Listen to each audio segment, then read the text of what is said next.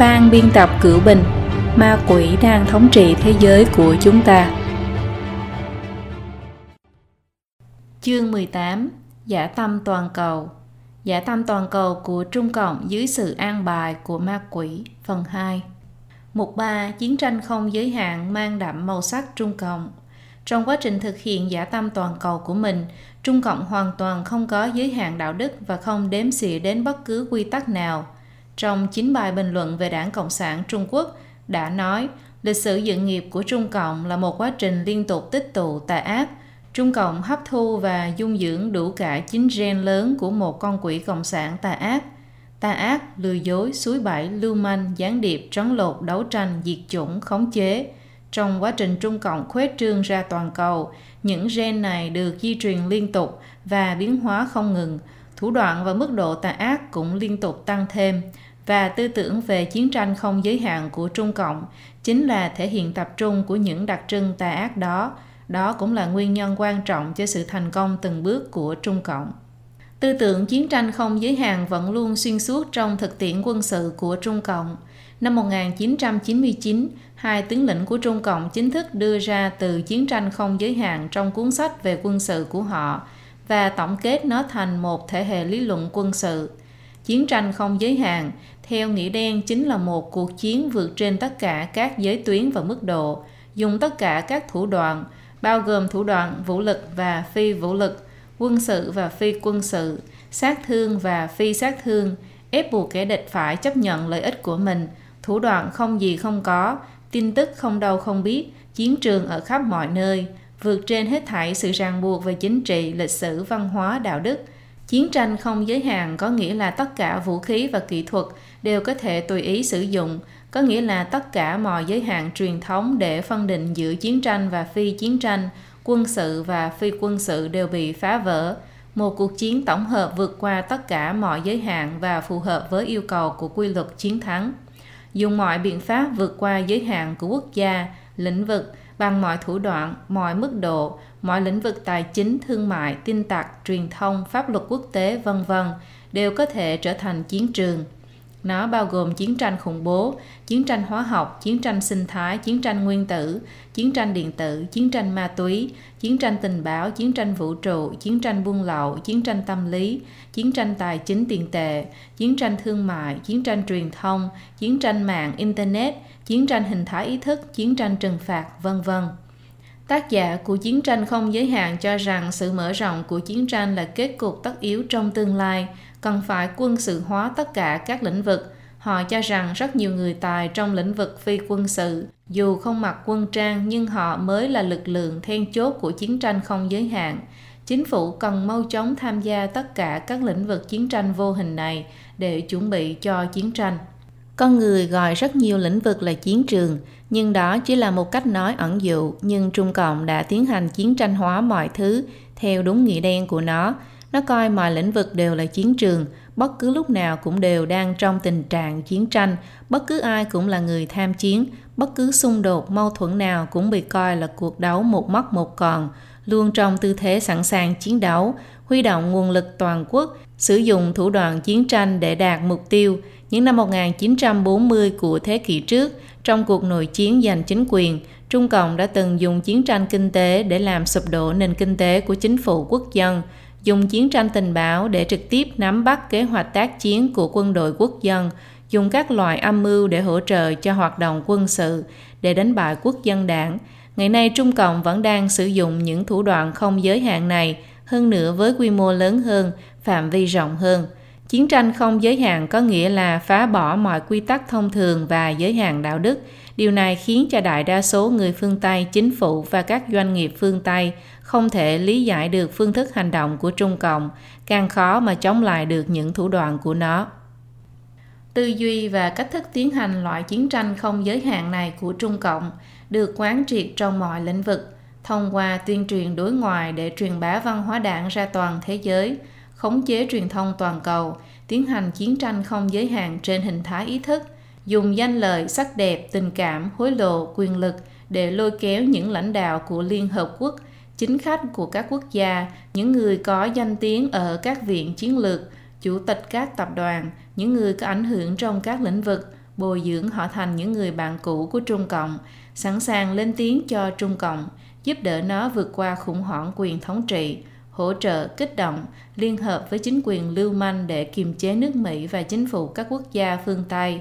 dùng đặt hàng ngoại giao để phân tách các quốc gia tự do, thực thi chiến tranh không giới hạn trong chính trị, dùng thị trường hơn một tỷ người Trung Quốc làm mồi nhữ, đặt quan hệ kinh tế mật thiết với các quốc gia, đạt đến mức trong bạn có tôi, trong tôi có bạn, lợi dụng sự dựa dẫm của những quốc gia này vào kinh tế Trung Quốc. Một người vinh tất cả cùng vinh, một người tổn thất tất cả cùng tổn thất.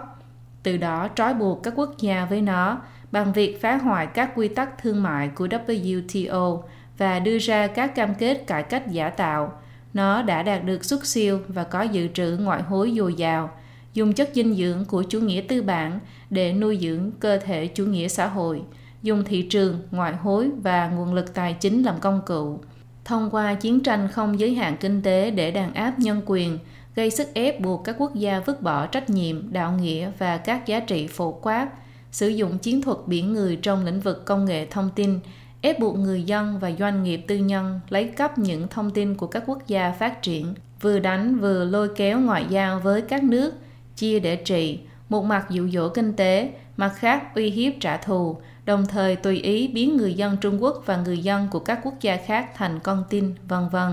Rất nhiều việc nhỏ tưởng chừng tầm thường nhưng đều bị Trung Cộng lợi dụng để đạt được mục đích tà ác của nó. Mục 3.1 Tuyên truyền đối ngoại toàn cầu, phát tán văn hóa đảng ra toàn thế giới. Chi nhánh của một công ty phát thanh truyền hình nhà nước Trung Quốc được đặt tại London. Trong đợt tuyển dụng sau khi khai trương, có gần 6.000 người ứng tuyển cho 90 vị trí việc làm, báo cáo tin tức từ góc độ của Trung Quốc. Trung Cộng đã gặp phải một vấn đề khiến người ta phải ngưỡng mộ, đó là số lượng người ứng tuyển quá nhiều. Mọi người đổ xô đến ứng tuyển vào vị trí truyền thông của Trung Cộng. Điều này đã thể hiện sự suy thoái của ngành truyền thông phương Tây, đồng thời cũng lộ rõ sự uy hiếp của tuyên truyền đối ngoại toàn cầu của Trung Cộng. Mục 3.1.1 Bộ máy tuyên truyền lớn nhất thế giới Mao Trạch Đông từng yêu cầu Tân Hoa Xã phải quản lý toàn cầu để cho toàn thế giới có thể nghe được tiếng nói của chúng ta. Trước đây Trung Cộng không làm được thì bây giờ gần làm được rồi.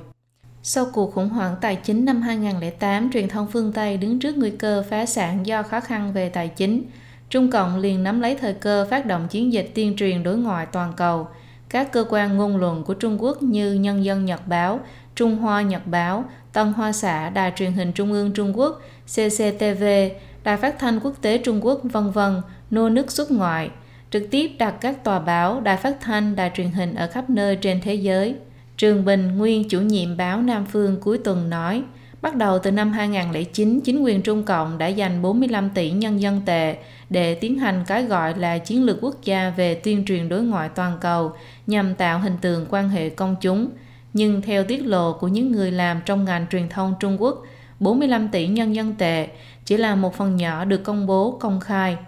Truyền thông Anh ước đoán mỗi năm Trung Cộng tiêu tốn 10 tỷ Mỹ Kim cho tuyên truyền đối ngoại. Tháng 3 năm 2018, Trung Cộng gộp Đài truyền hình Trung ương Trung Quốc, Đài phát thanh quốc tế Trung Quốc và Đài phát thanh quốc gia Trung Quốc thành Tập đoàn Phát thanh Truyền hình Trung ương do Bộ Tuyên truyền Trung Quốc thống nhất lãnh đạo. Ở hải ngoại, nó có tên là Tiếng Nói Trung Quốc, Voice of China, trở thành bộ máy tuyên truyền lớn nhất thế giới. Tân Hoa Xã đã từng thuê một biển quảng cáo với diện tích lớn nhất ở vị trí đắc địa nhất trên quảng trường thời đại ở New York nhằm tạo thanh thế cho Trung Cộng, gây náo động suốt một thời gian. Năm 2016, Trung Cộng cố ý đổi tên Đài truyền hình Trung ương Trung Quốc ở hải ngoại từ CCTV thành CGTN, China Global Television Network, mạng phát thanh truyền hình toàn cầu Trung Quốc. Thủ đoạn tuyên truyền đối ngoại của Trung Cộng quả là theo kịp thời đại. Các cơ quan thường trú ở nước ngoài của cơ quan truyền thông ngôn luận của Trung Cộng đã thực thi chiến lược bản địa hóa, chủ yếu tuyển dụng các phóng viên và người phụ trách bản địa. Một bức ảnh chụp cảnh Tập Cận Bình hỏi thăm cơ quan thường trú CCTV tại Mỹ qua màn hình cho thấy 90% phóng viên đều không phải người Hoa. Toàn bộ việc sản xuất nội dung chương trình được chuyển từ Trung Quốc ra nước ngoài, thuê phóng viên tại chỗ, diễn ra tại nơi sinh sống của người nước ngoài, dùng những khuôn mặt người nước ngoài, dùng tiếng nói của người nước ngoài, dùng tư duy của đảng Cộng sản làm lẫn lộn Trung Cộng và Trung Quốc, mượn người phương Tây để kể câu chuyện tốt đẹp về Trung Cộng mà không phải Trung Quốc và truyền đi những lời nói tốt đẹp về Trung Cộng mà không phải Trung Quốc. Đây là màn kịch đặc sắc nhất trong chiến dịch tuyên truyền đối ngoại toàn cầu của Trung Cộng. Trung Cộng còn cấp học bổng cho những nhà báo quốc tế trẻ, chu cấp tiền ăn ở để họ đến Trung Quốc tham gia tập huấn hoặc học tập, tiêm nhiễm vào đầu họ những quan điểm tin tức của Trung Cộng. Cùng với việc thực thi chủ nghĩa thực dân kiểu mới về kinh tế ở châu Phi, truyền thông của Trung Cộng cũng đã vươn bàn tay đen đúa của nó đến mọi ngóc ngách của châu Phi. Công ty trách nhiệm hữu hạn truyền thông thời đại Tứ Đạt, một tập đoàn truyền hình và truyền thông đến từ Trung Quốc, đã mở rộng kinh doanh tại 30 quốc gia ở lục địa châu Phi, được mệnh danh là doanh nghiệp truyền hình kỹ thuật số, phát triển nhanh nhất và có sức ảnh hưởng lớn nhất châu Phi. Một tài xế taxi ở Uganda cho biết, ngày càng có nhiều người châu Phi hiểu về xã hội Trung Quốc thông qua xem các bộ phim truyền hình Trung Quốc. Các kênh truyền thông của Trung Cộng đã thiếu uy tín lại tự tung hô mình nên khiến hiệu quả tuyên truyền ra nước ngoài không cao, cho nên để các kênh truyền thông nước ngoài tự nguyện trở thành người phát ngôn thay cho các kênh truyền thông Trung Cộng. Không tiếc tay đã kích những kênh truyền thông hoặc cá nhân lên tiếng phê phán Trung Cộng để tất cả mọi người đến cổ động cho Trung Cộng đây lại là một phương thuốc mạnh khác trong tuyên truyền đối ngoại toàn cầu của Trung Cộng. Mục 3.1.2 Biến truyền thông toàn thế giới trở thành tân hoa xã Năm 2015, Ngoại trưởng của 10 quốc gia đã khiển trách Trung Cộng cho xây dựng những đảo nhân tạo trên vùng Biển Đông đang có tranh chấp. Lúc này, một đài phát thanh ở ngoại ô phía Tây của thủ đô Washington của Mỹ lại lên tiếng nói khác – không những không đề cập đến kế hoạch xây đảo nhân tạo của Trung Cộng, ngược lại còn nói rằng một thế lực nước ngoài nào đó đang mưu đồ bị đặt sự việc sai sự thật để gia tăng tình hình căng thẳng trên Biển Đông. Đài phát thanh này tên là WCRW. Nội dung phát ngôn của nó đa phần đều đứng trên lập trường của Trung Cộng. Điều kỳ lạ là đài phát thanh này không hoạt động bằng quảng cáo. Khách hàng duy nhất của nó là công ty G&E Studio Inc một công ty của người Hoa do Đài Phát thanh Quốc tế Trung Quốc CRI nắm giữ 60% cổ phần. G&E có ít nhất 15 đài phát thanh kiểu này ở Mỹ. Ngoài thủ đô Washington, nó còn có mặt ở các thành phố khác như Los Angeles, Salt Lake City, Atlanta, Philadelphia, Houston, Honolulu, Portland, Oregon, vân vân, cho đến cả Vancouver của Canada. Đài Phát thanh Quốc tế Trung Quốc CRI là một kênh truyền thông của Trung Cộng. Đài này thuê công ty của người Hoa bản địa làm đại lý, còn nó đứng đằng sau thao túng bằng cổ phần, lợi dụng những đài phát thanh bản địa của Mỹ để tuyên truyền cho Trung Cộng. Cách làm này có ưu thế quan trọng nhất là đã che đậy được vai trò đứng đằng sau của Trung Cộng, khiến người ta có cảm giác chính người Mỹ đang phát ngôn ủng hộ cho Trung Cộng, từ đó gây hiểu lầm rất lớn cho người nghe. Năm 2015, CRI đã thành lập ít nhất 33 đài phát thanh loại này ở 14 quốc gia. Đến năm 2018, CRI đã có 58 đài phát thanh ở 35 quốc gia trên toàn thế giới.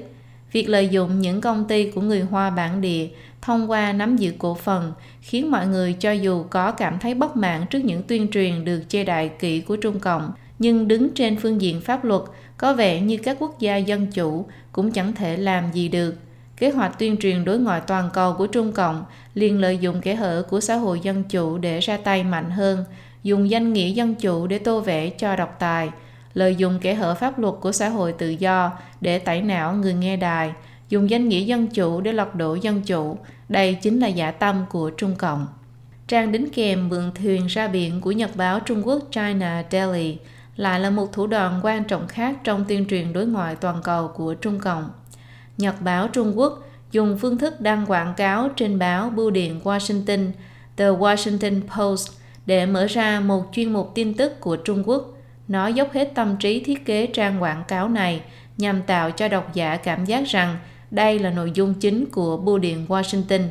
Ngoài Bưu điện Washington, Trung Cộng cũng sử dụng cách thức này trên những tờ báo có tầm ảnh hưởng lớn khác, bao gồm hơn 30 tờ báo giấy như Thời báo New York, New York Times, Nhật báo Phố Wall, The Wall Street Journal, Nhật báo Điện tính, The Daily Telegraph của Anh,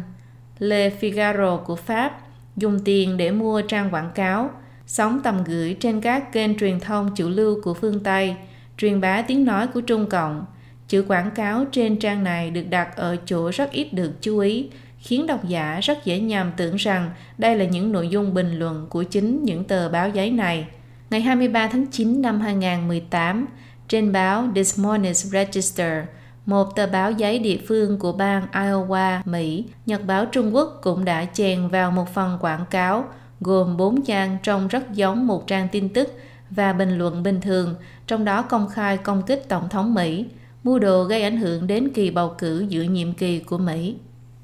Khống chế các kênh truyền thông hoa ngữ ở hải ngoại là một chiêu trò mà Trung Cộng rất thành thạo. Thông qua cưỡng ép và dụ dỗ, Trung Cộng đã chiêu hàng một lượng lớn kênh truyền thông hoa ngữ, bao gồm một số kênh truyền thông có khuynh hướng chống cộng trước đây do người Đài Loan sáng lập. Diễn đàn truyền thông hoa ngữ thế giới là công cụ tuyên truyền đối ngoại do Trung Cộng đứng ra tổ chức, dùng để truyền đạt chỉ thị của đảng đến các kênh truyền thông hoa ngữ trên toàn thế giới. Ngày 10 tháng 9 năm 2017, Diễn đàn truyền thông hoa ngữ thế giới lần thứ 9 khai mạc tại Phúc Châu, hơn 460 nhân viên truyền thông cao cấp của các kênh truyền thông hoa ngữ đến từ hơn 60 quốc gia và vùng lãnh thổ đã đến tham dự. Một kênh truyền thông hoa ngữ ở California, Mỹ, bị truyền thông phương Tây gọi là loa phóng thanh của Trung Cộng. Trong Đại hội Trung Cộng lần thứ 19, kênh truyền thông này đã đăng một loạt bài báo dài kỳ về Đại hội Trung Cộng, không khác nào một kênh truyền thông của Trung Cộng. Mùa thu năm 2014, Hồng Kông diễn ra phong trào biểu tình của người dân đòi quyền bầu cử phổ thông. Lúc đó, Hiệp hội Truyền thông Hoa ngữ hải ngoại với hơn 160 kênh truyền thông thành viên bị Trung Cộng khống chế đã lập tức tổ chức một cuộc họp gồm 142 kênh truyền thông thân cộng ở châu Á, châu Âu, châu Phi, châu Mỹ và châu Úc để phát biểu cái gọi là tuyên ngôn bảo vệ Hồng Kông nhằm tạo thanh thế phụ họa cho Trung Cộng. Sự mở rộng phạm vi xâm nhập ra hải ngoại của Trung Cộng và hiệu quả của nó khiến thế giới phải kinh ngạc. Trung Cộng còn nâng đỡ một số kênh truyền thông hoa ngữ để đóng vai kênh truyền thông nước ngoài giả, dùng danh nghĩa người thứ ba, phóng viên nước ngoài để giúp Trung Cộng tuyên truyền, tạo ra giả tướng là rất nhiều kênh truyền thông trên thế giới đều đang ủng hộ Trung Cộng. Trong hoạt động tuyên truyền đối ngoại của Trung Cộng, việc áp chế những tiếng nói phản đối lại giống như mặt sau của một đồng xu đối với những kênh truyền thông và phóng viên dũng cảm vạch trần những hành vi xấu của Trung Cộng. Nó sẽ dùng biện pháp từ chối cấp thị thực nhập cảnh và các biện pháp uy hiếp, chèn ép khác để bắt buộc những kênh truyền thông hải ngoại này tự xem xét lại, không dám vượt giới hạn. Trên phạm vi toàn cầu, chỉ có rất ít kênh truyền thông dám thẳng thắn không cùng một hồi với những kênh truyền thông của Trung Cộng. Một tên lưu manh muốn thay đổi ấn tượng về bản thân trong mắt người khác thì có một số biện pháp sau. Một là tác động từ bên trong, bỏ cái ác theo cái thiện, không làm trò lưu manh nữa. Như vậy người khác tự nhiên sẽ thay đổi cách nhìn với họ. Cách thứ hai chính là hướng ra bên ngoài mà hành động, chui vào đầu người khác mà làm phẫu thuật tẩy não, khiến người ngoài không còn nhận ra những trò lưu manh của nó nữa. Cách thứ ba là tẩy não một cách tinh vi và có hệ thống, biến người khác cũng trở thành lưu manh, từ đó tạo ra lớp bảo vệ lớn nhất cho bản thân, dùng các hoạt động tuyên truyền quy mô lớn hướng tới người nước ngoài để tẩy não người dân thế giới, khiến họ không còn cảm thấy Trung Cộng là lưu manh, thậm chí lôi họ xuống, khiến họ tự nguyện gia nhập đội ngũ lưu manh. Thông qua rất nhiều hoạt động đầu tư và làm ăn dạo hoạt, Trung Cộng đã xây dựng lên một thể chế tẩy não tầm cỡ thế giới. Mục 3.1.3 Tẩy não văn nghệ và văn hóa Tẩy não văn hóa là công cụ quan trọng của Trung Cộng để hủy diệt văn hóa truyền thống. Mấy năm gần đây, Trung Cộng rêu rao rằng bản thân nó đang nỗ lực khôi phục lại văn hóa truyền thống. Nhưng như đã đề cập trong chương trước của quyển sách này, cái gọi là làn sóng khôi phục văn hóa truyền thống này đã cắt xén linh hồn của văn hóa truyền thống, dùng văn hóa đảng giả tạo và biến dị để đổi lốt văn hóa truyền thống. Hành động của nó không chỉ lừa dối người dân thế giới mà còn khiến cho văn hóa truyền thống bị phá hủy nặng nề hơn. Không chỉ vậy, để gây ảnh hưởng hơn tới thế giới, một trọng điểm trong chiến dịch tuyên truyền đối ngoại toàn cầu của Trung Cộng chính là truyền bá văn hóa truyền thống Trung Quốc, phiên bản Trung Cộng, dùng phong tục và văn hóa cổ xưa của Trung Quốc để tô vẽ cho Trung Cộng, từ đó tiến hành tuyên truyền tẩy não người dân thế giới – Chương trình đại biểu cho nó là Học viện Khổng Tử.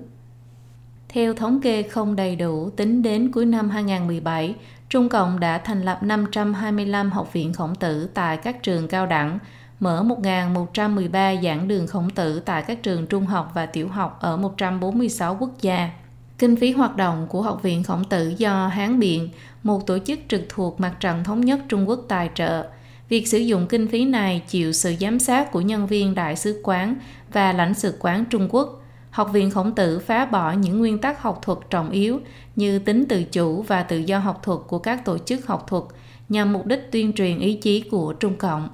Nó dạy người học học về những giai đoạn lịch sử đã qua lọc bỏ của Trung Quốc nhưng lại né tránh những sự kiện lịch sử chân thực và tình trạng đàn áp nhân quyền tồi tệ của Trung Cộng.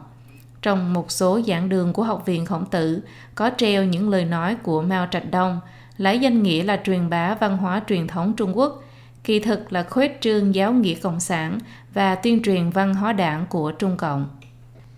Ngoài việc cung cấp giáo trình ngôn ngữ và văn hóa, Học viện Khổng Tử còn bẻ công lịch sử, thậm chí tổ chức kháng nghị phản đối các hoạt động mà Trung Cộng cho là uy hiếp đến sự ổn định của nó. Ví dụ như mời những diễn giả liên tục tuyên truyền những lời giả dối của Trung Cộng liên quan đến Tây Tạng. Nó còn tuyên bố rằng nguyên nhân khơi mào cuộc chiến tranh giữa Trung Quốc và Triều Tiên là do quân đội Mỹ nổ súng vào làng mạc của Trung Quốc nên Trung Cộng bị ép phải xuất quân.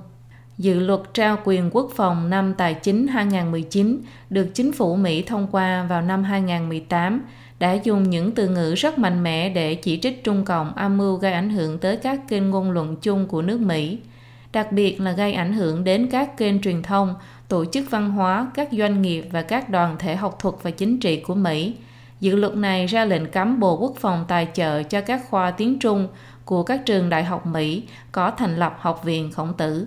Tháng 9 đến tháng 10 năm 2011, Trung Cộng đã phái đoàn ca vũ kịch gồm 300 người biểu diễn vở kịch múa đội quân nữ màu đỏ mang đầy bạo lực cách mạng của Trung Cộng tại Trung tâm Nghệ thuật Kennedy, thủ đô Washington, Mỹ. Tháng 9 năm 2016, nó nghênh ngang tổ chức dạ hội ca múa nhạc kỷ niệm 80 năm cuộc trường chinh thắng lợi ở Los Angeles, Mỹ. Cùng lúc đó tại Úc, nó tuyên bố tổ chức nhạc hội đỏ kỷ niệm 40 năm ngày mốc của Mao Trạch Đông ở tòa thị chính Sydney và tòa thị chính Melbourne. Người Hoa ở Úc đã tổ chức kháng nghị, cuối cùng đã ngăn cản thành công buổi biểu diễn này. Năm 2017, Trung Cộng truyền bá vở kịch đội quân nữ màu đỏ đến Úc. Đến năm 2018, nó lại đưa một vở vũ kịch bạo lực cách mạng khác là đội dân quân Hồng Hồ đến Sydney và Melbourne.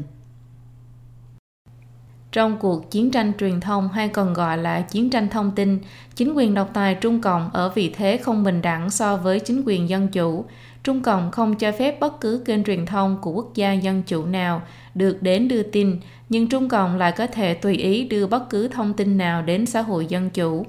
Trung Cộng không cho phép bất cứ người nào của quốc gia dân chủ đầu tư vào các kênh truyền thông của nó, nhưng Trung Cộng lại có thể tùy ý đưa những bài viết, lời nói, hình ảnh của nó lên các kênh truyền thông của xã hội dân chủ hoặc trực tiếp mua lại kênh truyền thông nước ngoài.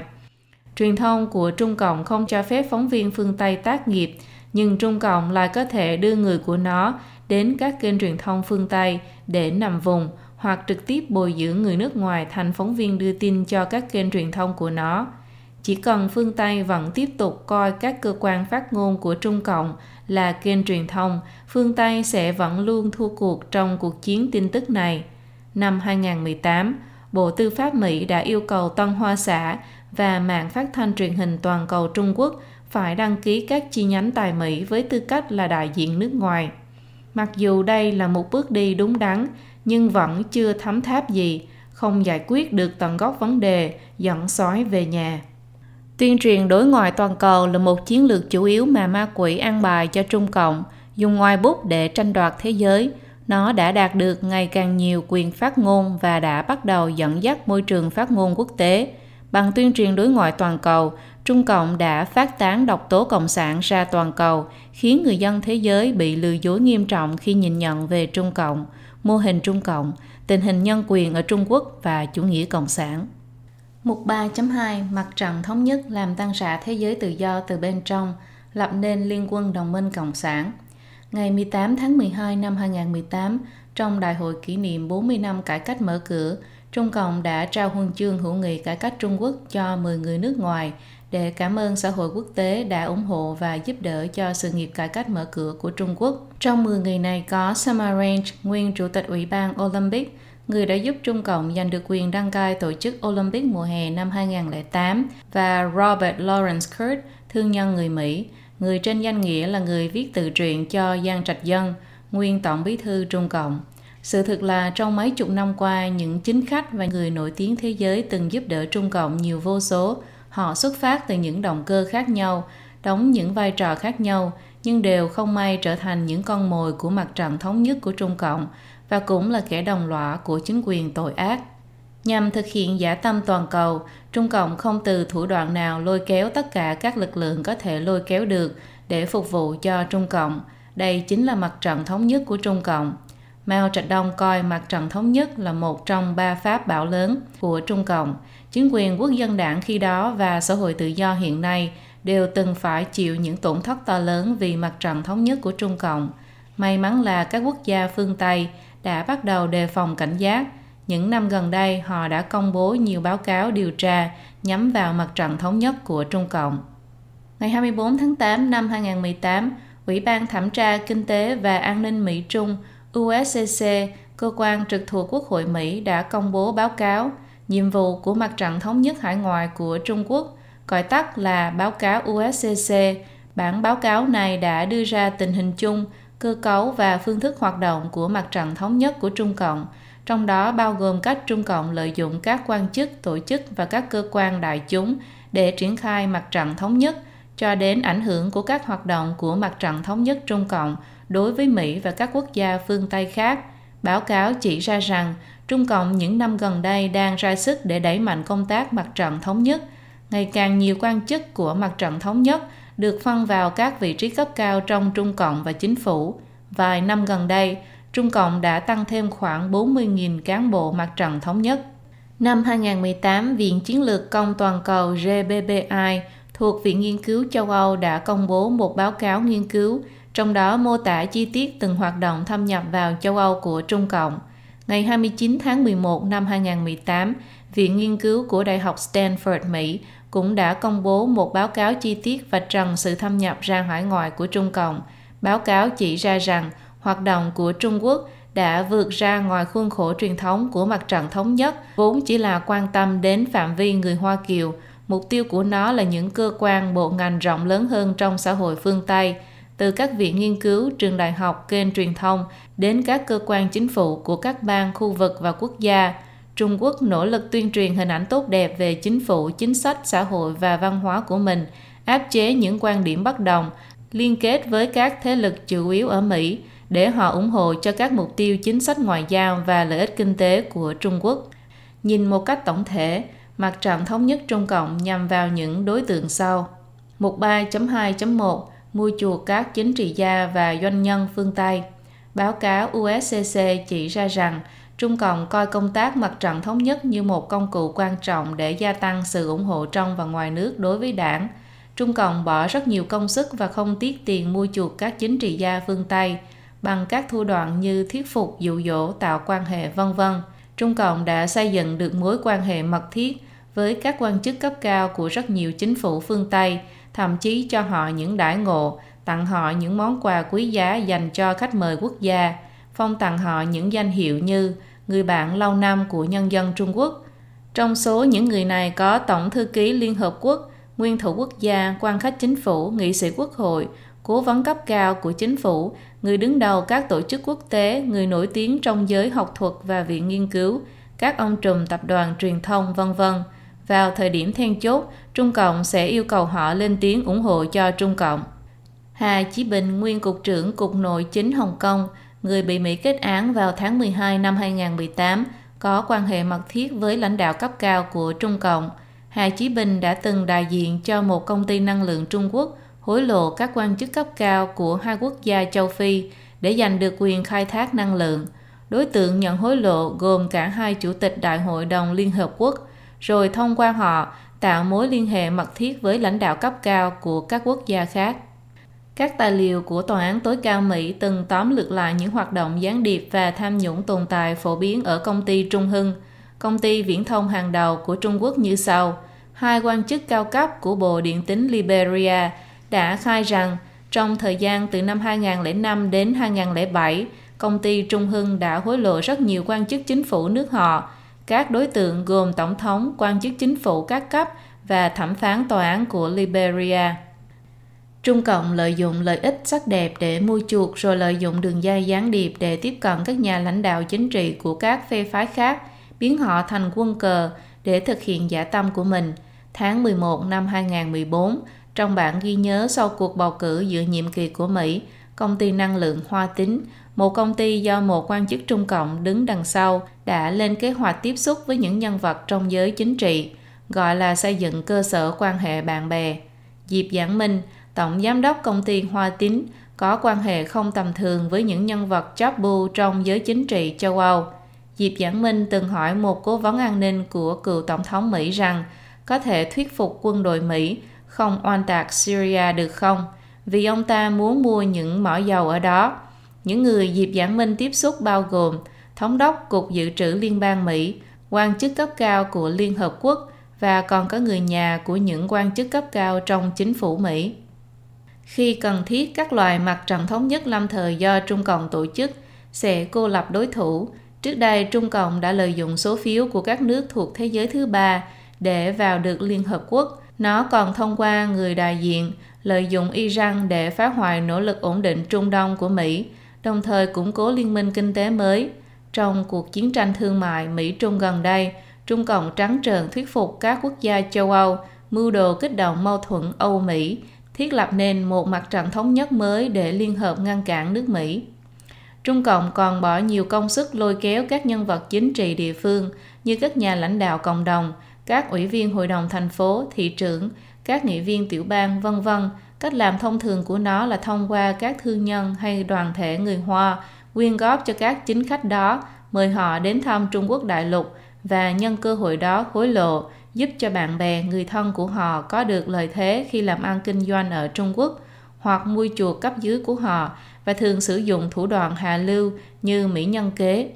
Trần Dụng Lâm, cựu bí thư thứ nhất Tổng lãnh sự quán Trung Cộng ở Sydney xin tị nạn ở Úc vào năm 2005. Năm 2017, khi trả lời phỏng vấn của báo Đại Kỷ Nguyên, ông đã tiết lộ chi tiết thủ đoạn của mặt trận thống nhất Trung Cộng trong việc xâm nhập vào chính phủ Úc, mua chuộc các nhân sĩ chính trị và quan chức của Úc. Ông nói, không chỉ quyên góp cho chính trị, trên thực tế số tiền hối lộ ngầm cho các chính khách còn lớn hơn nhiều so với các khoản quyên góp chính trị, Đặc biệt là rất nhiều chính khách, quan chức cấp cao cũng bị mua chuộc. Phương thức mua chuộc các quan chức chính trị Úc của Trung Cộng còn bao gồm việc lôi kéo những người này đến Trung Quốc du lịch, phục vụ họ như hoàng đế và hoàn toàn miễn phí. Một số người Hoa và công ty Trung Quốc sẵn sàng chi trả chi phí tình dục cho những quan chức Úc đến thăm Trung Quốc. Rất nhiều quan chức Úc sau khi đến Trung Quốc trở về liền lập tức thay đổi thái độ. Trung Cộng dựa vào nguồn lực tài chính hùng hậu, lôi kéo các đảng Cộng sản, những đảng phái chính trị cánh tả và những nhân sĩ cánh tả trên toàn thế giới, khiến họ trở thành nội ứng cho Trung Cộng ở các quốc gia, thúc đẩy việc truyền bá hình thái ý thức chủ nghĩa cộng sản. Trung Cộng dùng các thủ đoạn tương tự để lôi kéo và mua chuộc những nhân vật trong giới tài chính và công nghiệp của phương Tây, mời họ tới Trung Quốc làm khách quý, cho họ những lợi thế trong kinh doanh, từ đó thông qua họ để thuyết phục chính phủ các nước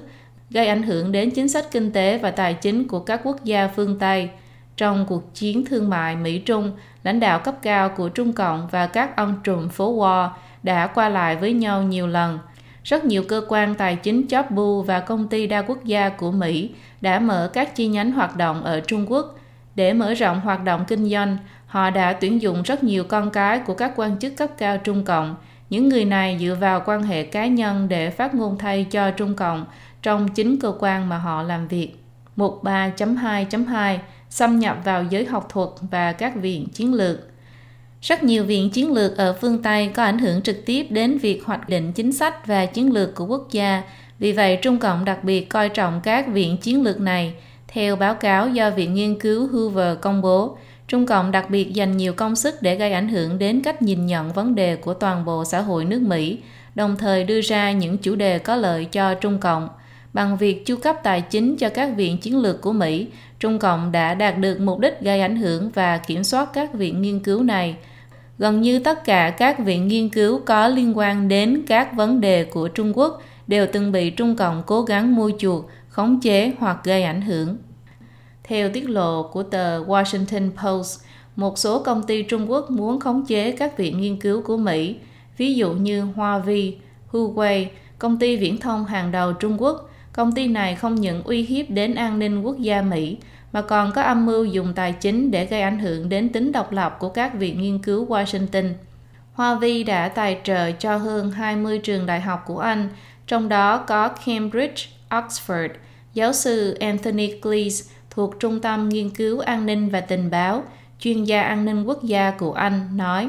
các quỹ Trung Quốc trong các trường đại học Anh tài trợ cho các nghiên cứu về điện tử. Điều này đã tạo nên vấn đề cho an ninh quốc gia. Ông cho rằng Hoa Vi thông qua chương trình hạt giống tương lai Seeds for the Future để thiết lập quan hệ với các trường đại học, thu hút những tài năng trẻ. Đây chính là chiến thuật lật đổ kinh điển của đảng Cộng sản. Trung Cộng dùng tiền bạc, địa vị, danh tiếng để mua chuộc các học giả nước ngoài, đặc biệt là những học giả nghiên cứu vấn đề Trung Quốc. Những học giả bị mua chuộc sẽ bám sát thế trận tuyên truyền của Trung Cộng, phụ họa cho Trung Cộng để minh họa cho trỗi dậy trong hòa bình, giấc mơ Trung Quốc và mô hình Trung Quốc của Trung Cộng. Sự thay đổi thái độ của những học giả này là có thể gián tiếp ảnh hưởng đến những chính sách của phương Tây đối với Trung Cộng. Đây chính là mục đích mà Trung Cộng muốn đạt được. Không may là suốt mấy chục năm qua, các học giả xã hội nhân văn của phương Tây đã chịu ảnh hưởng nghiêm trọng của hình thái ý thức chủ nghĩa cộng sản. Chỉ cần được định hướng thêm, họ sẽ từ việc tin vào hệ tư tưởng cánh tả phát triển thành chủ động bảo vệ cho chính quyền cộng sản. Mục 3.2.3 Lôi kéo lợi dụng khống chế các lãnh đạo doanh nhân và học sinh người Hoa Kiều ở nước ngoài. Trung Cộng lợi dụng tình yêu nước của những người Hoa ở hải ngoại, chuyển hóa nó thành sự đồng tình, ủng hộ hình thái ý thức của Trung Cộng. Vì thế, Trung Cộng thường hỗ trợ tài chính cho một số nhóm người trọng điểm, dùng đó để mua chuộc người Hoa ở nước ngoài. Câu cửa miệng của Trung Cộng là lòng yêu nước là tình nghĩa cốt nhục, cố ý đánh tráo khái niệm Trung Quốc và Trung Cộng, lừa gạt để có được sự ủng hộ của người Hoa ở nước ngoài đối với chính quyền Trung Cộng, đồng thời tận dụng triệt để hệ thống tình báo ở nước ngoài, đẩy những người phản đối ra ngoài rìa, công kích những người bất mãn với Trung Cộng.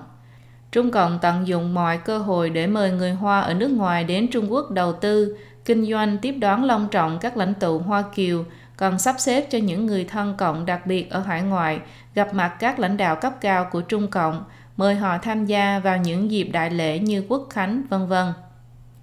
Jack Dorfman, chuyên gia nghiên cứu kỳ cựu thuộc Hội lý luận và nghiên cứu quốc tế Carnegie Mỹ, đã đăng một loạt bài dài kỳ trên trang mạng chính trị Politico của Mỹ, nêu rõ các hoạt động gián điệp của mặt trận thống nhất Trung Quốc và Nga, đặc biệt là Trung Cộng ở thung lũng Silicon, California.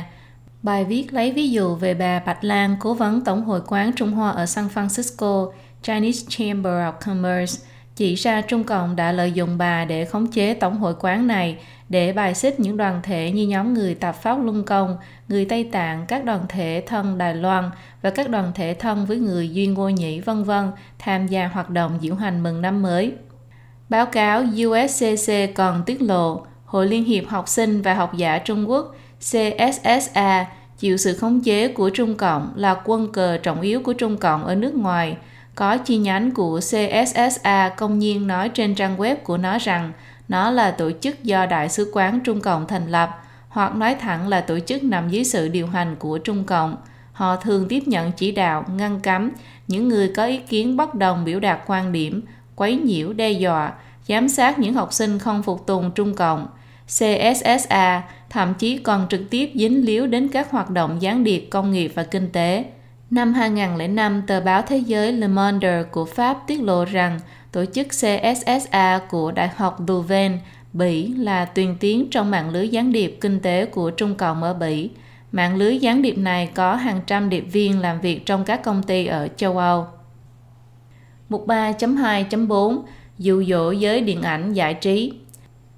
những năm gần đây, Trung Cộng không ngừng nỗ lực xâm nhập vào làng giải trí của Mỹ. Năm 2012, tập đoàn Vạn Đạt đã bỏ ra 2,6 tỷ Mỹ Kim để mua lại chuỗi nhà hát lớn thứ hai của Mỹ là AMC, sau đó lại bỏ ra 3,6 tỷ Mỹ Kim để mua lại công ty Legendary Entertainment và 1,1 tỷ Mỹ Kim để mua chuỗi nhà hát lớn thứ tư của Mỹ là Kamai. Công ty điện ảnh Alibaba năm 2016 đã mua một phần cổ phần công ty Amplin Partners của đạo diễn Hollywood nổi tiếng Steven Spielberg. Sau đó cử một người đại diện vào hội đồng quản trị của Amplin Partners tham gia vào các quyết sách kinh doanh lớn của công ty. Một trong những mục tiêu chủ yếu mà Trung Cộng muốn đạt được khi xâm nhập vào làng giải trí là khiến cho thế giới phải nói những câu chuyện tốt đẹp về Trung Quốc, theo đúng kịch bản của Trung Cộng. Nó dùng hình tượng tốt đẹp trỗi dậy trong hòa bình để che đậy những chính sách tàn bạo và giả tâm xưng hùng xưng bá, đồng thời không để ý tới việc Trung Cộng liên tục mở rộng truyền bá văn hóa đảng nhằm phá hoại thế giới. Từ năm 1997 đến năm 2013, trong 100 bộ phim điện ảnh có doanh thu cao nhất thế giới, Trung Cộng chỉ đầu tư vào 12 bộ phim Hollywood, nhưng trong 5 năm gần đây, Trung Cộng đã tham gia đầu tư 41 bộ phim điện ảnh ăn khách nhất. Thị trường điện ảnh của Trung Cộng tăng trưởng nhanh khiến cho Hollywood phải thèm muốn. Họ biết rõ rằng nếu làm mất lòng Trung Cộng thì sẽ bị đẩy ra khỏi thị trường khổng lồ này. Với lợi ích trước mắt, Hollywood bắt đầu giới hạn bản thân để không mạo phạm Trung Cộng. Thậm chí có bộ phim đã được quay xong nhưng nhà sản xuất vẫn phải bỏ ra những đồng tiền xương máu thay đổi lại hình ảnh và nội dung để tránh đắc tội với Trung Cộng. Những ngôi sao giải trí Mỹ bất đồng tiếng nói với Trung Cộng sẽ bị nó dùng thủ đoạn hạn chế nhập cảnh vào Trung Quốc hoặc ngăn chặn phát triển ở thị trường Trung Quốc. Ngôi sao điện ảnh Hollywood là Richard Gere vì thẳng thắn nói lập trường của mình về vấn đề Tây Tạng, nên không những bị ngăn chặn tại Trung Quốc mà sự nghiệp điện ảnh của anh ở Mỹ cũng bị ảnh hưởng nghiêm trọng. Nguyên nhân là do một số nhà sản xuất phim đã từ chối đầu tư vào những bộ phim do Richard Gere diễn để tránh đắc tội với Trung Cộng. Ngoài ra còn có rất nhiều ngôi sao điện ảnh và ca sĩ nổi tiếng đã bị Trung Cộng cho vào danh sách đen vì có những ngôn ngữ hoặc hành vi động chạm đến chỗ cấm kỵ của Trung Cộng. Mục 3.2.5 Uy hiếp đe dọa những người bất đồng chính kiến ở hải ngoại Đối với các học giả phương Tây, đặc biệt là những chuyên gia về vấn đề Trung Quốc có thái độ phê bình Trung Cộng, thì Trung Cộng sẽ dùng thủ đoạn ép buộc và dụ dỗ để gây áp lực, bắt rất nhiều học giả phải chủ động tự thay đổi. Thủ đoạn ép buộc bao gồm từ chối cấp thị thực sang Trung Quốc. Điều này có ảnh hưởng lớn nhất tới những học giả trẻ. Để phát triển sự nghiệp, rất nhiều học giả đã chủ động tránh đồng chạm đến những đề tài được coi là vấn đề nhạy cảm, khiến Trung Cộng phẫn nộ như nhân quyền, Tây Tạng, vân vân. Giáo sư Eugene Berry Link, giáo sư danh dự của khoa nghiên cứu Đông Á thuộc trường đại học Princeton, Mỹ, người thường có những bình luận về chính quyền Trung Cộng, phát hiện rằng không chỉ bản thân mình lọt vào danh sách đen của Trung Cộng, vì thế không thể đi du lịch Trung Quốc, mà kinh nghiệm của bản thân ông cũng trở thành một tài liệu giáo dục phản diện, khiến những cộng sự trẻ phải im lặng về những vấn đề Trung Quốc.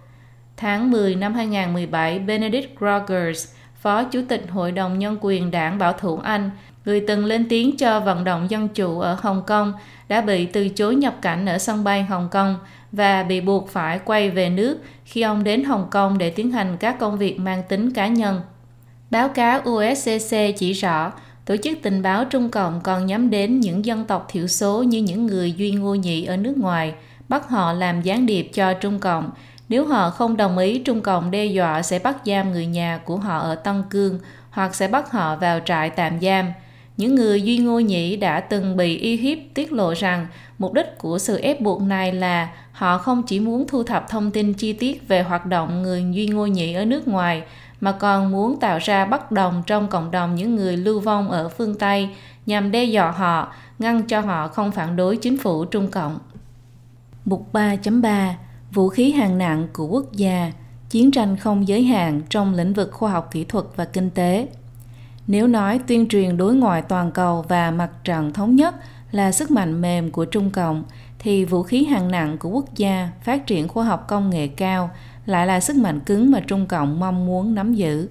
Nếu nói về khẩu hiệu của Trung Cộng, bắt kịp nước Anh vượt qua nước Mỹ từ những năm 1950 của thế kỷ trước là một trò cười tự mình mua vui thì ngày nay sau khi được phương Tây giúp đỡ trở thành một công xưởng thế giới khổng lồ thì khẩu hiệu bắt kịp nước Anh vượt qua nước Mỹ đã thực sự có đủ tính uy hiếp.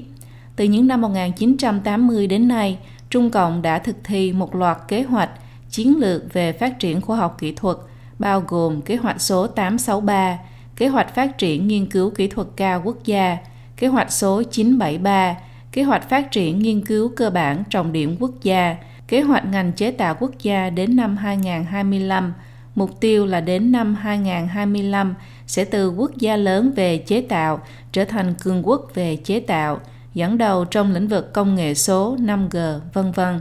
Mục đích là nâng cấp Trung Quốc từ công xưởng của thế giới thành phiên bản tri thức 2.0, tiến đến thống trị thế giới. Một quốc gia muốn nâng cấp phát triển ngành công nghiệp điều này vốn không có gì sai. Một quốc gia dùng năng lực của chính phủ để hỗ trợ nghiên cứu phát triển ngành công nghiệp trọng điểm cũng không thể nói là sai nhưng chiến lược lớn về khoa học kỹ thuật của Trung Cộng tại sao lại trở thành mối đe dọa đối với phương Tây? Nguyên nhân căn bản nhất là Trung Quốc dưới sự thống trị của chính quyền Trung Cộng không phải là một quốc gia bình thường. Nói thẳng ra, việc nghiên cứu phát triển khoa học kỹ thuật của Trung Cộng không phải vì để gia nhập nhóm các quốc gia khoa học kỹ thuật cao trên thế giới và để cạnh tranh bình đẳng với các quốc gia khác, mà là muốn dùng những thủ đoạn đê hèn để đánh bại hoàn toàn đối thủ, lật đổ nền kinh tế của phương Tây, đặc biệt là nền kinh tế Mỹ, từ đó xưng hùng xưng bá khắp thế giới. Mục đích phát triển khoa học kỹ thuật của Trung Cộng là để phục vụ cho hình thái ý thức chủ nghĩa cộng sản của nó, để chủ nghĩa cộng sản cuối cùng thống trị thế giới. Sáng kiến trong khoa học kỹ thuật là thành quả của tư tưởng tự do của chủ nghĩa tư bản – vốn có sự xung đột tự nhiên với chuyên chế cực quyền của chủ nghĩa cộng sản. Những nhà nghiên cứu khoa học ở Trung Quốc đại lục ngay cả quyền tự do sử dụng các công cụ tìm kiếm ở nước ngoài cũng bị tước đoạt mất. Vậy thì trong môi trường mạng Internet bị Trung Cộng phong tỏa, tư tưởng bị kìm kẹp mà muốn tạo ra bước đột phá thực sự về khoa học kỹ thuật là điều cực kỳ khó. Vì thế Trung Cộng đã sử dụng mọi thủ đoạn không chính đáng để đánh cắp kỹ thuật của phương Tây, dùng những thủ đoạn không chính đáng để thu hút những nhân tài đỉnh cao, dùng những thủ đoạn không chính đáng để phá hoại nền công nghiệp của phương Tây. Những phát minh mà phương Tây phải bỏ lượng kinh phí khổng lồ và mất hàng chục năm để nghiên cứu lại bị Trung Cộng đánh cắp, tiếp thu, thậm chí cải tiến, sau đó ứng dụng vào sản xuất trên quy mô lớn mà không tính vào giá thành sản phẩm, rồi lại bán phá giá trên quy mô toàn cầu, khiến các doanh nghiệp và nền kinh tế tư nhân ở phương Tây bị đánh đổ. Có thể nói, Trung Cộng đang dùng thủ đoạn chiến tranh không giới hạn để chiếm ưu thế trong cuộc chiến kỹ thuật này. Mục 3.3.1 Cạm bẫy của việc đổi kỹ thuật lấy thị trường Đường sắt cao tốc Trung Quốc những năm gần đây đã trở thành đại diện cho thương hiệu quốc gia của Trung Quốc – đưa ngành công nghiệp chế tạo Trung Quốc bước ra thế giới. Ngoại giao đường sắt cao tốc chỉ trong hơn 10 năm phát triển ngắn ngủi đã được các kênh truyền thông của Trung Cộng gọi là thần kỳ. Nhưng đối với các công ty phương Tây mà nói, đó là hơn 10 năm ác mộng bị đánh cắp kỹ thuật, tham bác bỏ mâm, tiền mất tật mang. Ngành đường sắt cao tốc của Trung Quốc bắt đầu phát triển từ đầu những năm 1990 đến khoảng năm 2005 ngành này đã từ bỏ việc tự mình phát triển công nghệ đường sắt mà chuyển hướng sang thu hút công nghệ của phương Tây. Mục tiêu của Trung Cộng rất rõ ràng, đó là đánh cắp công nghệ, sau đó tự mình sản xuất, thực hiện đi tắt đón đầu. Phía Trung Cộng yêu cầu các công ty nước ngoài trước khi đấu thầu phải ký kết hợp đồng chuyển nhượng toàn bộ công nghệ cho các nhà máy sản xuất đầu máy và thân tàu nội địa của Trung Quốc, nếu không sẽ không được tham gia đấu thầu phía Trung Cộng còn thiết lập một khâu thẩm định gọi là đánh giá tính khả thi của việc chuyển giao công nghệ. Nó không thẩm định các công ty nước ngoài dạy như thế nào, mà chỉ khảo sát các doanh nghiệp trong nước học ra sao. Nếu doanh nghiệp trong nước không học được thì phía Trung Cộng sẽ không trả tiền. Nó còn yêu cầu trong hợp đồng phải quy định một điều khoản cuối cùng là tỷ lệ nội địa hóa phải đạt 70%. Những điều khoản ngang ngược như vậy không khiến các công ty phương Tây lùi bước bởi vì họ cảm thấy thị trường đường sắt cao tốc Trung Quốc quá béo bở, không thể bỏ qua. các công ty công nghiệp nặng Kawasaki của Nhật Bản, Alstom của Pháp, Siemens của Đức và Bombay của Canada đều tham gia đấu thầu. Trước chiến lược đổi thị trường lấy kỹ thuật của Trung Cộng, các công ty phương Tây đều không muốn chuyển nhượng công nghệ cốt lõi của mình, nhưng Trung Cộng lại bày trò giữa những công ty này, kiểu gì cũng sẽ có một công ty nào đó bị lợi ích trước mắt dụ dỗ. Quả đúng như dự đoán, khi thấy một công ty nào đó sắp chiếm lĩnh thị trường Trung Quốc, những công ty khác cũng nóng mắt không chịu được. Thế là những công ty này đều rơi vào bẫy của Trung Cộng. Kết quả là Trung Cộng đồng thời có được công nghệ của cả bốn công ty đường sắt cao tốc kể trên. Chính phủ Trung Cộng không mất một khoản chi phí nghiên cứu lớn, nhưng đường sắt cao tốc Trung Quốc lại bước vào thời kỳ phát triển nhảy vọt. Họ đã xây dựng được tuyến đường sắt cao tốc dài nhất thế giới. Chỉ trong vài năm, Trung Cộng đã tiếp thu được công nghệ của phương Tây, biến thành cái gọi là tự chủ về sở hữu trí tuệ. Điều khiến các công ty phương Tây ngạc nhiên hơn là Trung Cộng đột nhiên bắt đầu đăng ký độc quyền sáng chế công nghệ đường sắt cao tốc ở nước ngoài. Đường sắt cao tốc Trung Quốc trở thành đối thủ cạnh tranh quyết liệt với các bậc thầy phát triển trước trên thế giới vì Trung Quốc đã tích lũy rất nhiều kinh nghiệm từ thực tiễn, lại có ưu thế nhờ sản xuất quy mô lớn cùng với sự hỗ trợ tài chính không tiếc tay của chính phủ ở đằng sau nên đường sắt cao tốc Trung Quốc đã có ưu thế cạnh tranh rất lớn, trở thành con ác chủ bài trong chiến lược một vành đai một con đường của Trung Cộng. Trong khi các công ty phương Tây ôm mộng phân chia nguồn lợi nhuận khổng lồ từ thị trường đường sắt cao tốc Trung Quốc, bỗng nhiên quay lại phát hiện không những đã bị gạt khỏi thị trường Trung Quốc mà thậm chí cũng trở thành yếu thế trên thị trường quốc tế. Yoshiyuki Kasai, chủ tịch danh dự của công ty đường sắt Đông Hải Nhật Bản, Central Japan Railway Company, đau đớn nói, tàu Shinkansen là viên ngọc Minh Châu của Nhật Bản, chuyển nhượng công nghệ cho Trung Quốc là một sai lầm cực lớn.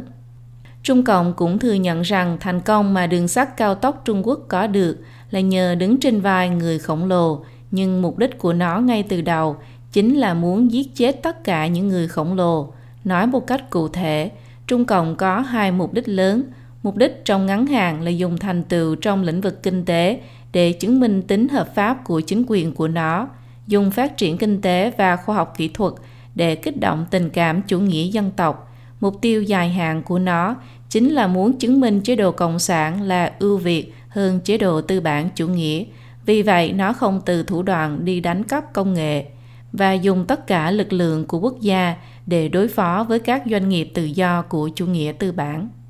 Đổi thị trường lấy công nghệ, cưỡng chế chuyển giao công nghệ, tiếp thu và cải tiến công nghệ nước ngoài, trước tiên là chiếm lĩnh thị trường nội địa Trung Quốc, tiếp đến chuyển mình đồng loạt tiến ra thị trường quốc tế, thách thức trực tiếp các công ty lâu năm bằng ưu thế giá cả. Cách làm này của Trung Cộng khiến các công ty phương Tây chịu nhiều đau khổ và cũng phải bắt đầu suy nghĩ lại. Nhưng dù vậy, rất nhiều công ty phương Tây vì lợi ích trước mắt vẫn như những con thiêu thân vẫn lao vào làm ăn giao dịch với Trung Cộng. Nhưng giả tâm muốn đánh cắp công nghệ phương Tây của Trung Cộng chưa bao giờ dừng lại. Kế hoạch phát triển ngành chế tạo Trung Quốc đến năm 2025 chính là một bước đi thực hiện giả tâm này. Năm 2015, chính phủ Trung Quốc đề ra một cương lĩnh 10 năm gọi là Kế hoạch phát triển ngành chế tạo Trung Quốc đến năm 2025. Dự kiến đến năm 2025, Trung Quốc sẽ từ một quốc gia lớn về chế tạo trở thành một cường quốc chế tạo. Còn đến năm 2035, ngành chế tạo Trung Quốc sẽ vượt qua các nước công nghiệp phát triển như Đức và Nhật Bản. Đến năm 2049, Trung Quốc sẽ dẫn đầu về năng lực đổi mới sáng tạo trong các lĩnh vực chủ yếu của ngành chế tạo, xây dựng ngành công nghiệp và khoa học kỹ thuật dẫn đầu thế giới. Chính phủ Trung Quốc xây dựng ngành chế tạo thành cái gốc xây dựng đất nước, công cụ để chấn hưng đất nước, cơ sở của một cường quốc. Mục 3.3.2 Một cường quốc chế tạo nhờ đánh cắp mà thành – chính phủ của Trung Cộng làm thế nào trong thời gian ngắn có thể nâng cao năng lực chế tạo và sáng tạo của mình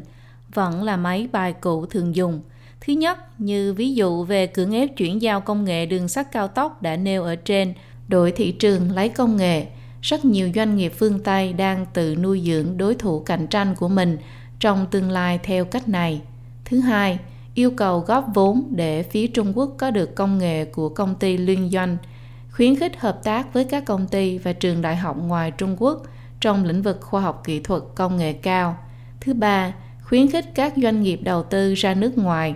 thâu tóm các công ty công nghệ cao ở nước ngoài, trực tiếp đầu tư vào các công ty mới khởi nghiệp trong lĩnh vực công nghệ then chốt, xây dựng các trung tâm nghiên cứu phát triển ở nước ngoài, vân vân. Thứ tư, mời gọi các công ty hàng đầu và các cơ quan nghiên cứu của nước ngoài mở trung tâm nghiên cứu ở Trung Quốc. Thứ năm, đưa ra các chính sách đặc thù để trực tiếp thu hút các nhân tài công nghệ cao ở nước ngoài, thực hiện kế hoạch ngàn người tài, vân vân. Rất nhiều công ty mới khởi nghiệp ở thung lũng Silicon, Mỹ đều cần vốn. Trung Cộng không ngần ngại dùng tiền của quốc gia để đầu tư vào các công ty mới khởi nghiệp của Mỹ này – dùng cách này để nắm giữ công nghệ thế hệ mới. Những sản phẩm do các công ty mới khởi nghiệp nghiên cứu phát triển bằng tiền đầu tư của Trung Cộng, bao gồm động cơ tên lửa hàng không vũ trụ, radar của tàu hải quân tự lái, thiết bị màn hình uốn dẻo và máy in sử dụng trong khoang lái của máy bay chiến đấu, vân vân. Năm 2017, Ken Wilcox, chủ tịch của ngân hàng thung lũng Silicon, Silicon Valley Bank đã nghỉ hưu tiết lộ rằng chỉ trong thời gian ngắn 6 tháng đã có 3 doanh nghiệp nhà nước của Trung Quốc mời ông làm người đại diện để mua công nghệ. Tuy nhiên, ông đều từ chối. Ba công ty đều bày tỏ rằng họ nhận chỉ thị của Bắc Kinh nhưng không biết mình phải mua gì. Họ nói họ gần như cần tất cả các loại công nghệ. Báo cáo điều tra 301 của Văn phòng Đại diện Thương mại Mỹ USTR công bố vào tháng 11 năm 2018 đã đề cập đến công ty đầu tư Đan Hoa, Đan Hoa Capital. Công ty này đã dùng vốn đầu tư mạo hiểm của Trung Cộng để giúp chính phủ Trung Cộng có được công nghệ mũi nhọn và sở hữu trí tuệ của Mỹ. Những biện pháp này vẫn còn được coi là công khai, nhưng trực tiếp dùng các thủ đoạn phi pháp để đánh cắp công nghệ của phương Tây mới là đòn hiểm của Trung Cộng nhằm vượt mặt về công nghệ. Thủ đoạn trộm công nghệ của Trung Cộng vượt xa So với phạm vi gián điệp thương mại trước đây, nó sử dụng thủ đoạn đại dương rộng lớn của chiến tranh nhân dân, sử dụng tất cả những người có thể sử dụng được, bao gồm gián điệp viên chức, hacker, du học sinh, phóng viên, người dân di cư từ Trung Quốc đại lục và Đài Loan làm việc trong các công ty phương Tây, cho đến những người phương Tây bị dụ dỗ. Không ai là nó không lợi dụng để đánh cắp bí mật công nghệ của phương Tây. Máy bay chiến đấu tàng hình F-35 của Mỹ vẫn là điều mà Trung Quốc thèm muốn. Một công dân vĩnh viễn của Canada đến từ Trung Quốc tên là Tô Bân, năm 2016 đã bị kết án 5 năm tù vì đánh cắp bí mật công nghệ của F-35. Tô Bân hợp tác với hai hacker trong quân đội của Trung Cộng sau khi xâm nhập vào hệ thống máy tính của công ty Lockheed Martin Họ đã lấy cắp bí mật thương mại về nghiên cứu chế tạo máy bay tàng hình F-35 của công ty. Ngoài F-35, nhóm Tô Bân còn trộm được tài liệu về máy bay chiến đấu tàng hình F-22. Điều tra còn phát hiện rằng nhóm Tô Bân còn trộm được bí mật công nghệ về máy bay vận chuyển chiến lược Boeing C-17, lấy trộm 630.000 tập tài liệu và 65 GB dữ liệu từ trong hệ thống của Boeing – Máy bay tàng hình J-20 mà Trung Cộng giới thiệu mấy năm gần đây rất giống với máy bay F-22 của Mỹ, còn máy bay loại nhỏ FC-31 chính là bắt chước theo máy bay F-35 của Lockheed Martin. Tiến sĩ David Smith, chuyên gia về siêu vật liệu của Đại học Đức, đã phát minh ra một loại áo tàng hình Invisible Cloak,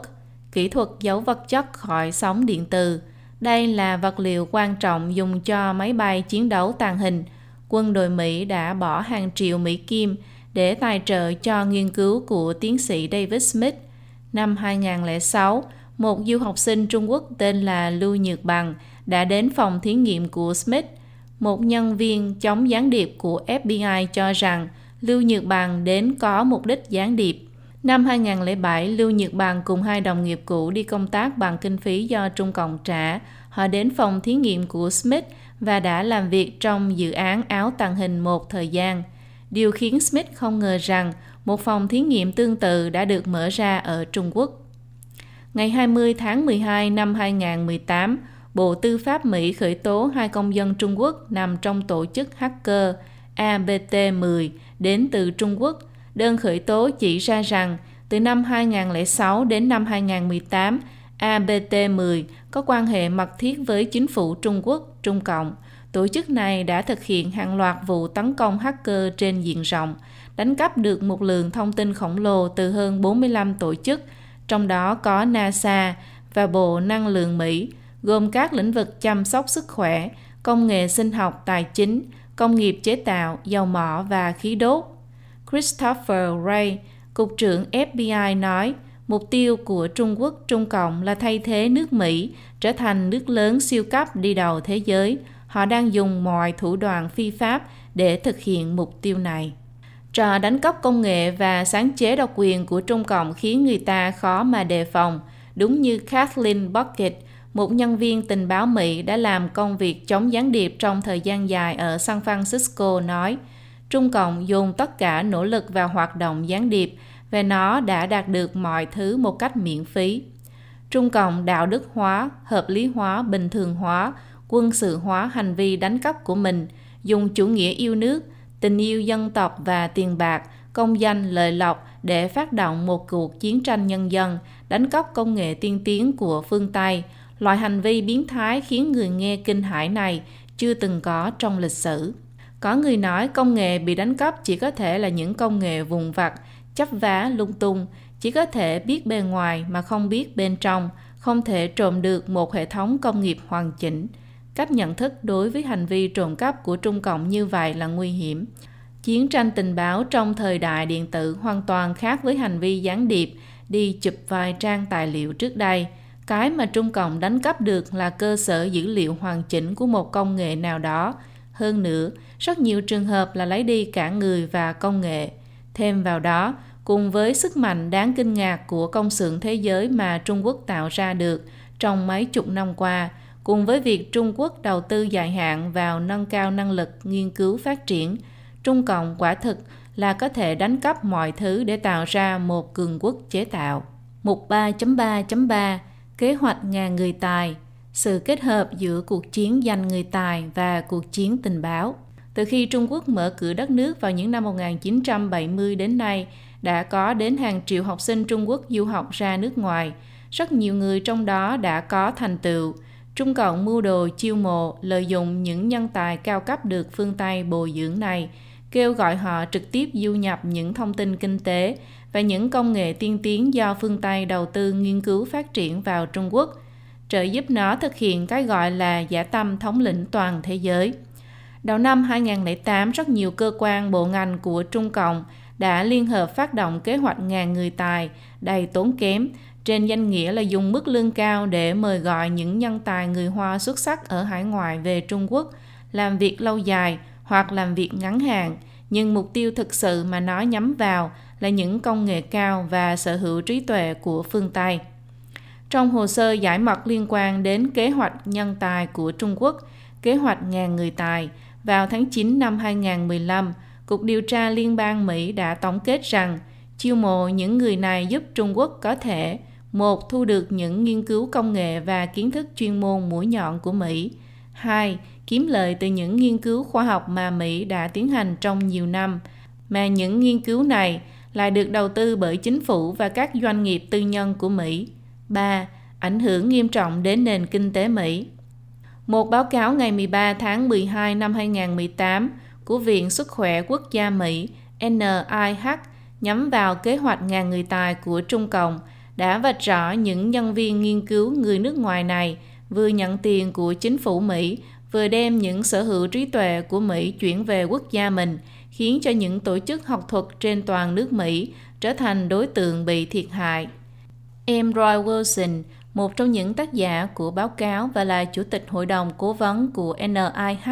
đã chỉ ra rằng một điều kiện then chốt để được lựa chọn vào kế hoạch ngàn người tài chính là có thể tiếp cận với sở hữu trí tuệ. Ông nhấn mạnh, vấn đề không phải là một vài trường hợp lẻ tẻ, mối uy hiếp của nó đối với các nghiên cứu của Mỹ đã nghiêm trọng đến mức không thể xem nhẹ.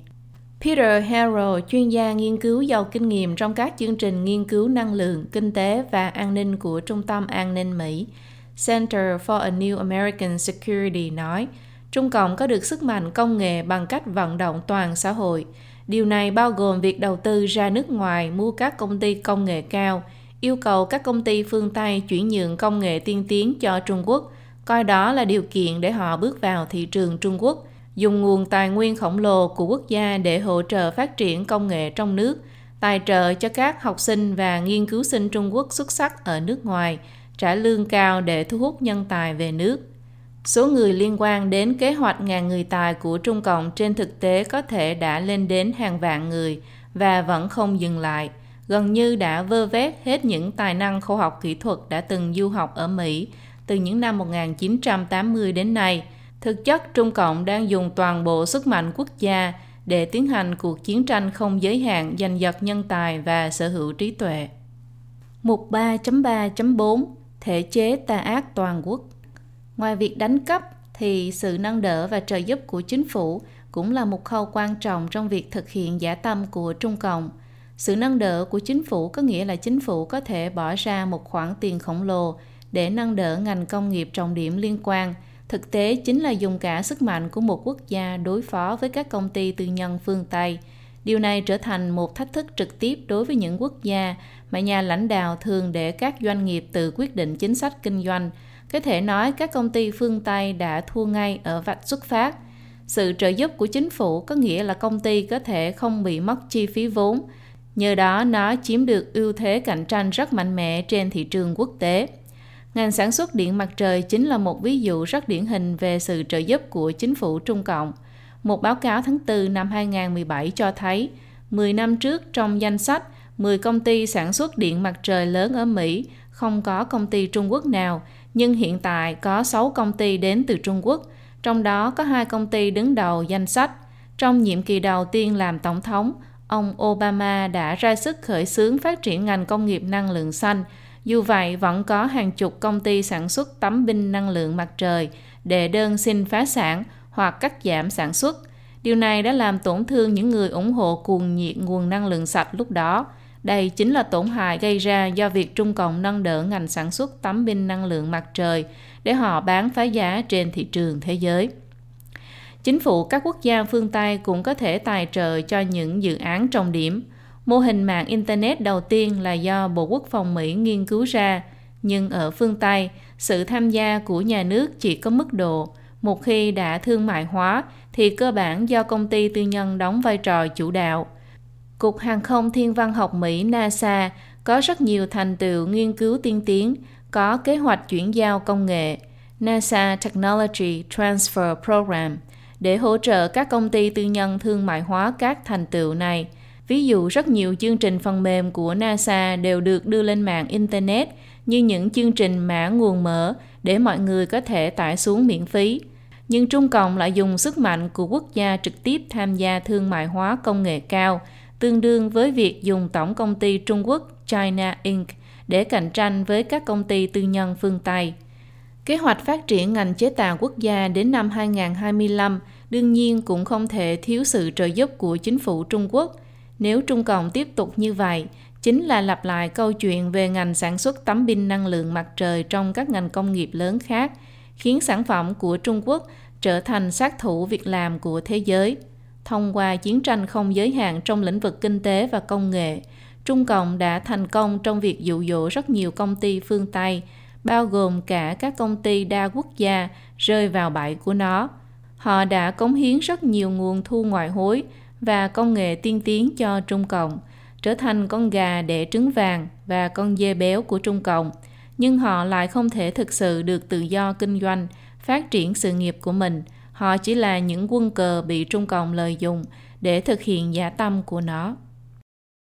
Mục 3.4 Chiến tranh tình báo toàn dân Trung Cộng coi tất cả những thông tin đều là những vũ khí mà nó có thể lợi dụng được, dù là thông tin về chính phủ hay công ty tư nhân, cá nhân, dù là lĩnh vực nào, công đoạn nào, nó đều có thể dùng những thông tin này để thực thi giả tâm, chiến lược của mình, Trung Cộng còn dùng các quy định pháp luật để trói buộc toàn thể người Trung Quốc vào cuộc chiến không giới hạn này. Luật tình báo quốc gia của nước Cộng hòa Nhân dân Trung Hoa được Ủy ban Thường vụ Quốc hội Trung Cộng thông qua quy định rõ cơ quan tình báo quốc gia có thể yêu cầu các cơ quan, tổ chức và công dân có liên quan giúp đỡ, hợp tác và phối hợp khi cần thiết. Điều này có nghĩa là bất cứ công dân Trung Quốc nào cũng có thể bị Trung Cộng cưỡng ép thu thập thông tin tình báo, trở thành gián điệp. Cuộc chiến tranh gián điệp này đã đạt quy mô trước nay chưa từng thấy.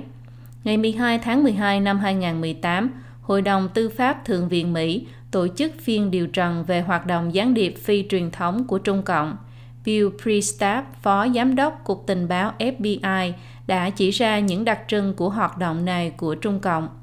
Trung Cộng có lúc dở trò với các quy tắc, có lúc lại bẻ cong quy tắc và phá hoại các quy tắc để đạt được mục đích của nó. Họ cũng âm mưu viết lại các quy tắc, muốn nhào nặng thế giới theo yêu cầu của mình. John Demers, trợ lý kiểm sát trưởng Bộ An ninh Quốc gia thuộc Bộ Tư pháp Mỹ, National Security Division, đã nói thẳng khi làm chứng kế hoạch phát triển ngành chế tạo quốc gia đến năm 2025 của Trung Cộng bề ngoài chỉ là chỉ đạo về phát triển công nghệ, thực chất là chỉ đạo sự đánh cắp. Ông tiết lộ, từ năm 2011 đến năm 2018, trong số những vụ việc gián điệp kinh tế liên quan đến hoặc có lợi cho quốc gia nào đó do bộ này điều tra, có hơn 90% vụ việc có liên quan đến Trung Quốc Trung Cộng và hơn 2 phần 3 số vụ việc đánh cắp bí mật thương mại được bộ này xử lý cũng có liên quan đến Trung Quốc Trung Cộng. Trong phần 1 cường quốc chế tạo nhờ đánh cắp mà thành ở trên, chúng tôi đã đề cập đến ví dụ về việc Trung Cộng lợi dụng hacker và dụ dỗ những nhân viên khoa học kỹ thuật công nghệ cao đánh cắp sở hữu trí tuệ công nghiệp của phương Tây. Kỹ thuật chiến tranh tình báo của Trung Cộng không chỉ giới hạn trong lĩnh vực sở hữu trí tuệ công nghiệp. Ở trong nước, Trung Cộng khống chế tất cả các doanh nghiệp tư nhân quan trọng, còn trên trường quốc tế nó lại lợi dụng những doanh nghiệp tư nhân – trên danh nghĩa nhưng bị khống chế này để thu thập thông tin tình báo. Thượng nghị sĩ Ted Cruz của bang Texas nói, Hoa Vi là một cơ quan tình báo của Trung Cộng mang vỏ bọc là một công ty viễn thông, hệ thống giám sát mạng Internet của nó bao trùm cả thế giới. Các khách hàng của nó là những chính quyền lưu manh như Iran, Syria, Triều Tiên và Cuba.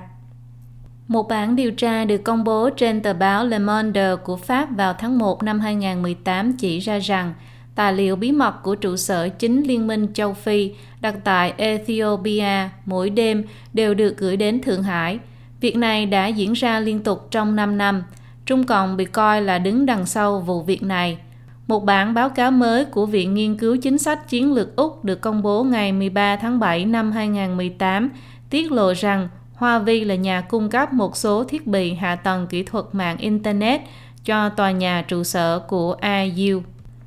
Tiến sĩ Andrew Ken Jacobson đến từ Trung tâm Nghiên cứu Quân sự của Đại học Copenhagen nói, Điều đáng lo ngại là Trung Cộng có thể thu được những thông tin vô cùng quan trọng và nhạy cảm, từ đó họ có thể khống chế toàn bộ hệ thống xã hội của chúng tôi. Trong tương lai, tất cả mọi thứ đều sẽ được kết nối với mạng 5G, Chúng tôi lo sợ rằng quốc gia cung cấp loại thiết bị này, Trung Quốc Trung Cộng sẽ khống chế mọi hoạt động trên mạng. Tại Trung Quốc, Trung Cộng đã sử dụng camera nhận dạng khuôn mặt, mạng máy tính, trí tuệ nhân tạo để tạo ra một mạng lưới giám sát lớn ở khắp mọi nơi. Nếu không lập tức ngăn chặn, thì ngày hôm nay của Trung Quốc rất có thể chính là ngày mai của thế giới.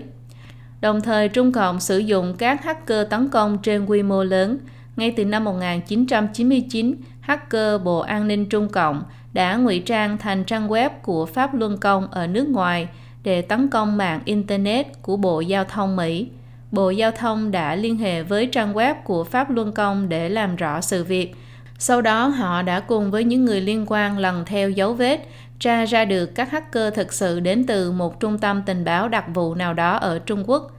Tháng 6 năm 2015, chính phủ liên bang Mỹ bị một hacker Trung Quốc thâm nhập, lấy đi một lượng lớn thông tin cơ mật. Thông tin của hơn 21,5 triệu công dân Mỹ đã bị đánh cắp. Những người bị ảnh hưởng bao gồm 19,7 triệu nhân viên chính phủ và 1,8 triệu người nhà của các nhân viên chính phủ kể trên. Tháng 11 năm 2018, tập đoàn Marriott International tuyên bố thông tin cá nhân trong hộ chiếu của 500 triệu khách hàng đã bị hacker tấn công. Sự việc này bắt đầu diễn ra từ năm 2014. Ngày 12 tháng 12, Bộ trưởng Ngoại giao Hoa Kỳ Pompeo xác nhận rằng đó là hành vi của Trung Cộng. Marriott là nhà cung cấp khách sạn lớn nhất cho chính phủ và quân nhân Mỹ. Mục 3.5 Chiến tranh không giới hạn khác Trung Cộng cũng đồng thời sử dụng các thủ đoạn chiến tranh không giới hạn khác trên toàn bộ các phương diện. Một số điển hình được liệt kê dưới đây. Chiến tranh không giới hạn trong lĩnh vực ngoại giao. Trung Cộng thường sử dụng thủ đoạn ngoại giao chia để trị. Khi thế giới phê phán tình hình nhân quyền của Trung Cộng, Trung Cộng liền mời riêng từng quốc gia nói chuyện về vấn đề nhân quyền. Các quốc gia đều âm thầm nói chuyện về vấn đề nhân quyền với Trung Cộng, nhưng điều này không thể áp chế được Trung Cộng. Nó chỉ tranh cãi, tranh luận với các bên. Nó chưa bao giờ và sẽ không bao giờ thực hiện bất cứ sự thay đổi thực chất nào. Lực lượng bảo vệ nhân quyền thế giới vô hình chung đã bị Trung Cộng chia rẽ. Trung Cộng dùng thủ đoạn này để tránh khỏi bị lên án và trừng phạt. Sau khi gia nhập Tổ chức Thương mại Thế giới WTO, nó lập tức bắt đầu dùng kinh tế để dụ dỗ các nước tiếp tục vận dụng thành thục mánh khóe ngoại giao chia để trị, đột phá mạnh mẽ trên các lĩnh vực.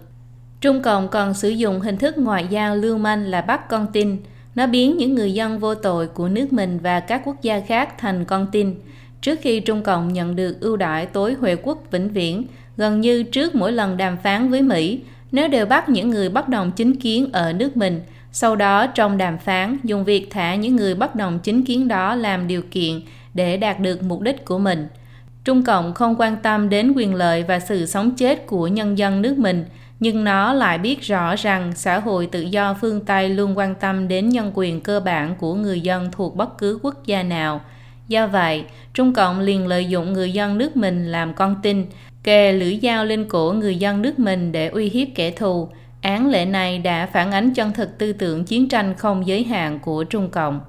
Cùng với sự phát triển kinh tế nhanh chóng, sức lực của Trung Cộng ngày càng sung túc, con tin nước ngoài cũng trở thành quân cờ ngoại giao của nó. Tô bân được đề cập đến ở trên, năm 2014 bị Mỹ kết tội hacker đánh cắp xâm nhập kho tài liệu quân sự của Mỹ. Sau đó, hai vợ chồng Cao Khải Văn là nhân viên viện trợ cơ đốc giáo người Canada bị Trung Cộng bắt giữ và bị buộc tội hoạt động gián điệp.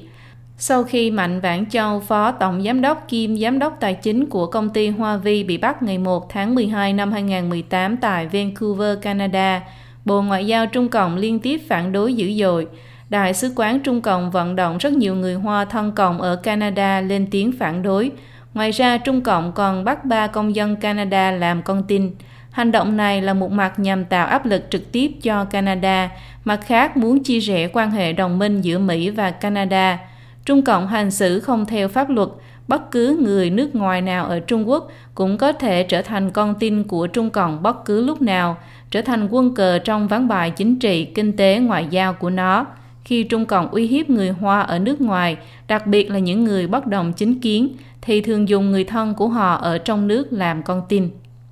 Chiến tranh không giới hạn trong lĩnh vực quân sự. Trung Cộng nghiên cứu phát triển các loại vũ khí phi đối xứng như tên lửa chống hạm, tên lửa chống tàu sân bay, vân vân. Về vũ khí thông thường, Trung Cộng có ý đồ dùng ưu thế về số lượng để vượt qua ưu thế về công nghệ của Mỹ. Sự lớn mạnh về kinh tế và công nghệ giúp Trung Cộng có thêm nguồn lực trong cuộc chiến tranh mạng và chiến tranh không gian nhằm vào Mỹ, cũng như những thủ đoạn tấn công bằng công nghệ cao khác thường khác. Vấn đề này đã được bàn luận ở chương trên, trong phạm vi chương này không đề cập đến. Quân đội Trung Cộng công khai tuyên bố các thủ đoạn chiến tranh của nó đều là những thủ đoạn xuyên quốc gia, bao trùm các lĩnh vực và bằng mọi phương thức. Trong mô hình chiến tranh lý tưởng của họ, biên giới quốc gia hữu hình,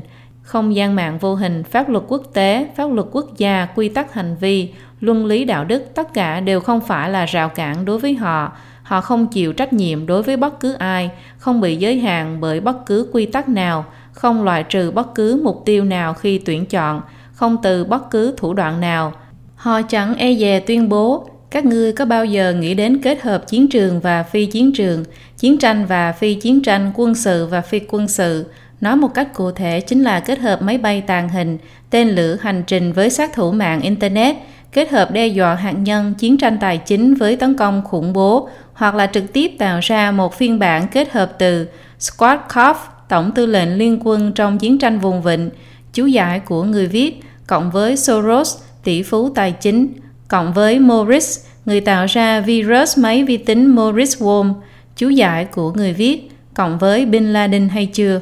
Đây mới là ác chủ bài thực sự của chúng ta.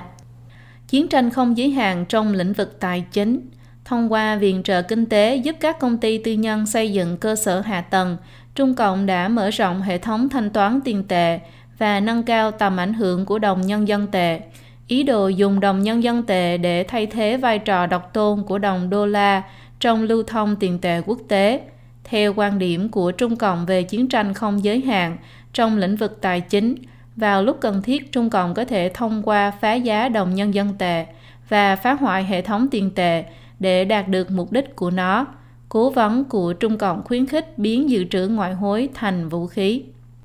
Chiến tranh không giới hạn trong lĩnh vực mạng Internet. Trung Cộng thông qua Huawei và ZTE toàn lực chiếm lĩnh công nghệ và thị phần 5G, nỗ lực chiếm quyền chủ đạo tiêu chuẩn về 5G, mưu đồ dẫn dắt thế hệ mạng Internet mới này của thế giới. Cựu thống đốc ngân hàng liên bang Dallas cho rằng nếu Trung Cộng chiến thắng trong cuộc đua 5G, họ sẽ xây dựng một hiệp định Internet giống như việc tiếng Anh thay thế tiếng Đức trở thành ngôn ngữ khoa học, sau đó trở thành ngôn ngữ chung trong mọi hoạt động quan trọng trên phạm vi toàn cầu. Mạng Internet đã hình thành một thế giới mới. Trong thế giới đó, tin tức được lưu thông khác với thế giới truyền thống. Thế giới mạng Internet có thể quay lại ước chế hoặc khống chế thế giới hiện thực của chúng ta. Hiện nay, mạng Internet đang đứng trước bước đột phá mới với cốt lõi là công nghệ 5G, cùng với sự kết hợp của trí tuệ nhân tạo và công nghệ 5G, mạng Internet đang hướng đến mạng Internet kết nối vạn vật, thực hiện số hóa toàn thế giới. Sức khống chế của mạng Internet tới thế giới vật lý đang mở rộng nhanh chóng, quy tắc trò chơi của toàn thế giới đang phải thiết lập lại. Nếu Trung Cộng làm chủ công nghệ 5G, ma quỷ sẽ hoàn hành trên mạng mà không gặp bất cứ trở ngại nào.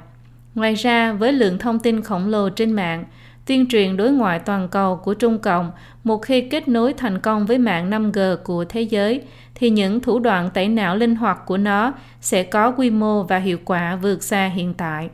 Chiến tranh không giới hạn trong lĩnh vực ma túy. Trong cuộc họp nội các ngày 16 tháng 8 năm 2018, Tổng thống Mỹ Trump cảnh báo các loại ma túy đến từ Trung Quốc có thành phần chủ yếu là fentanyl, một loại thuốc giảm đau, đang phát triển tràn lan gần như một cuộc chiến tranh. Năm 2017, ở Mỹ có hơn 70.000 trường hợp tử vong do sử dụng ma túy quá liều, trong đó có hơn 40% có liên quan đến ma túy tổng hợp, chủ yếu là fentanyl và các chất tương tự. Những chất này chủ yếu sản xuất ở Trung Quốc, sau đó được vận chuyển vào Mỹ thông qua đường bưu điện hoặc là trước tiên buôn lậu qua Mexico, sau đó đi qua biên giới Tây Nam vào Mỹ. Marcus Kunalakis, nhân viên nghiên cứu cao cấp của Đại học Central European và là học giả khách mời của Trung tâm Nghiên cứu Hoover Institution của Đại học Stanford, tháng 11 năm 2017, ông đã viết bài chỉ ra rằng trong cuộc chiến tranh nha phiến của Trung Cộng với Mỹ trong thế kỷ 21, fentanyl đang đóng vai trò là một loại vũ khí. Ông nói, fentanyl đã giết chết hàng chục nghìn người Mỹ, đây là một ví dụ khác về chiến lược hai mặt của Trung Cộng. Giá trị thực của loại chất hóa học này bị Trung Cộng lợi dụng biến thành một loại nha phiến xuất khẩu, mang lại lợi nhuận cao, đồng thời cũng có thể được dùng để phá hủy xã hội Mỹ, đảo loạn cơ cấu chính trị nước Mỹ. Chiến tranh không giới hạn bằng chiến thuật biển người. Trung Cộng cũng sử dụng chiến thuật biển người. Tháng 9 năm 2018, một gia đình người Trung Quốc đi du lịch ở Thụy Điển làm náo loạn một khách sạn tại Thụy Điển, nhưng lại vu cáo là bị cảnh sát ngược đãi. Sự kiện này đã bị Đại sứ quán Trung Cộng và truyền thông thổi phồng lên thành phong trào người Trung Quốc tẩy chay IKEA và H&M. Sau đó, một chương trình chăm biếm trên đài truyền hình STV Thụy Điển đã làm sự việc căng thẳng hơn. Hàng nghìn cư dân mạng xuất kích oanh tạc trang web của Đại sứ quán Thụy Điển, trang Facebook của Jasper Ronda người dẫn chương trình đài truyền hình SVT và trang Facebook của đài truyền hình SVT. Sau 60 năm tàn phá văn hóa truyền thống Trung Quốc và tuyên truyền, tẩy não dân chúng bằng văn hóa đảng, Trung Cộng thực sự có thể kìm kẹp hàng tỷ người dân Trung Quốc dơ cao ngọn cờ chủ nghĩa dân tộc để hiệu triệu toàn dân, biến họ thành công cụ cho chiến thuật biển người của nó. Trước ngày kỷ niệm 90 năm thành lập quân đội năm 2017, Trung Cộng đã cho ra mắt phần mềm chụp ảnh ghép với quân phục của Trung Cộng. Chỉ trong vài ngày, lượng người dùng đã đạt đến hơn 1 tỷ lượt. Sở dĩ Trung Cộng có thể dùng danh nghĩa chủ nghĩa dân tộc để điều động sức mạnh tiềm ẩn khổng lồ như vậy, chính là vì rất nhiều người không hề biết gì về lịch sử chân thực của Trung Cộng, đặc biệt là không biết về lịch sử tàn sát người dân của quân đội Trung Cộng. Những người Trung Quốc lớn lên trong sự bao vây của văn hóa đảng Trung Cộng, khi dốc sức kiếm sống, lập nghiệp, đi du học nước ngoài, họ cũng vô tình trở thành những người kiệt xuất của văn hóa đảng, trở thành một nguồn lực khác trong chiến thuật biển người của Trung Cộng. Có thể nói Trung Cộng đã thành công trong việc bồi dưỡng nên một đội quân thứ năm không cần đảng giám sát mà lúc nào cũng nghe theo mệnh lệnh của đảng. Điều này giúp Trung Cộng tăng sức mạnh trong việc dùng chiến thuật biển người để làm đảo loạn nội bộ xã hội tự do trên quy mô lớn. Một khi xảy ra chiến tranh thì chiến thuật biển người này sẽ gây ra hậu quả vô cùng tàn khốc. Chiến tranh không giới hạn trong lĩnh vực văn hóa. Trung Cộng dùng chiêu bài khôi phục văn hóa truyền thống và phong tục tập quán Trung Quốc để thay thế bằng văn hóa đảng và các giá trị quan của Trung Cộng.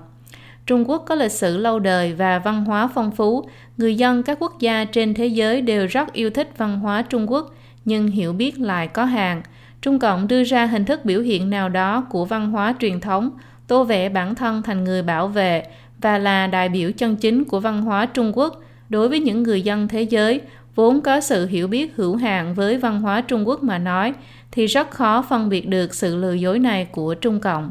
Các hình thức chiến tranh không giới hạn khác Năm 1986, Trung Cộng khởi động kế hoạch 863, triển khai chiến tranh hỗn hợp Bắc đối xứng với Mỹ và các đồng minh phương Tây của Mỹ. Mục tiêu cuối cùng của chiến tranh hỗn hợp Bắc đối xứng này là hoàn toàn nắm quyền chủ động trên lĩnh vực kinh tế và quân sự, hoán đổi vai trò với nước Mỹ. Đây là một cuộc chiến tranh dựa trên sự lừa dối, không có bất cứ quy tắc nào. Sách lược của nó đến từ chiến tranh không giới hạn. Trong sự kiện Thiên An Môn ngày 4 tháng 6, Trung Cộng từng tự mình tạo ra bạo loạn rồi đổ tội cho người dân Bắc Kinh, lấy cớ để dẹp loạn. Khi bức hại Pháp Luân Công, Trung Cộng tự tạo ra vụ tự thiêu, hỏa thiêu người sống để gia tăng bức hại. Trong sự kiện chiếm khu trung tâm ở Hồng Kông, Trung Cộng đưa người từ thâm quyến sang để kích động bạo lực, lấy cớ để nổ súng trấn áp. Trung Cộng coi hành vi ám sát xã hội đen là chuyện bình thường hàng ngày. Trong tương lai, không loại trừ việc Trung Cộng sẽ dùng các thủ đoạn tương tự để gây nội loạn ở phương Tây, bao gồm đầu độc, ám sát, đánh bom, phá hoại mạng lưới điện và phương tiện giao thông, vân vân. Trọng tâm của chiến tranh không giới hạn là làm bại hoại đạo đức con người, tiếp đến dùng những người bại hoại để từng bước hủy diệt nhân loại, mà Trung Cộng lại rất giỏi dùng các thủ đoạn để dụ dỗ con người quay lưng lại với đạo đức và lương tri, khiến con người chủ động hoặc bị động đi theo tà ác. Do vậy, đối với những người có ảnh hưởng trong các lĩnh vực như chính trị, kinh tế, quân sự, truyền thông, văn hóa, công nghệ, giáo dục, vân vân, Trung Cộng luôn ra tay từ điểm yếu trong nhân tính hoặc bằng việc dụ dỗ về lợi ích hoặc bằng việc thỏa mãn các loài dục vọng của con người để đổi lấy sự hợp tác với Trung Cộng hoặc bằng uy hiếp và khủng bố để lợi dụng sự sợ hãi của con người hoặc bị Trung Cộng dụ dỗ phải phạm sai lầm rồi bị cưỡng ép phải cam kết phục vụ cho Trung Cộng, thậm chí dùng nội tạng mổ cướp được để mua chuộc những nhân vật trọng yếu. Nguồn tài nguyên mà Trung Cộng dùng để xâm nhập vào các quốc gia trên thế giới lớn vượt quá sức tưởng tượng của con người. Những gì sự thật được vạch trần chỉ là một góc của tảng băng chìm – trong các ngành nghề của các quốc gia, đặc biệt là trong giới chính trị và kinh doanh, có bao nhiêu người đã trở thành công cụ chiến tranh không giới hạn của Trung Cộng. Theo thời gian, sẽ ngày càng có nhiều người lộ diện. Các nước trên thế giới đều bắt đầu cảm nhận rõ ràng giả tâm toàn cầu và thủ đoạn tà ác không giới hạn của Trung Cộng và cũng cảm nhận được sức phá hoại của những người đại diện của Trung Cộng vào những thời khắc then chốt. Mục 4. Mô hình Trung Quốc Đảng Cộng sản Trung Quốc là chiếc xe siêu tốc của tà linh đưa nhân loại đi trên con đường tự hủy diệt. Mười mấy năm qua, truyền thông nhà nước của Trung Cộng cùng một số học giả và kênh truyền thông ở phương Tây đã bỏ nhiều công sức nhào nặng nên khái niệm mô hình Trung Quốc này. Nó còn có những cách gọi tương tự như con đường Trung Quốc, kỳ tích Trung Quốc, chung nhận thức với Bắc Kinh vân vân. Cái gọi là mô hình Trung Quốc đại khái chỉ việc Trung Cộng kết hợp chủ nghĩa cực quyền chính trị và chủ nghĩa tư bản quyền quý để thực hiện ổn định xã hội và phát triển kinh tế với tốc độ cao. Mô hình Trung Quốc thực chất là mô hình Trung Cộng. Nó là thứ quái thai chính trị chưa từng có trong lịch sử nhân loại.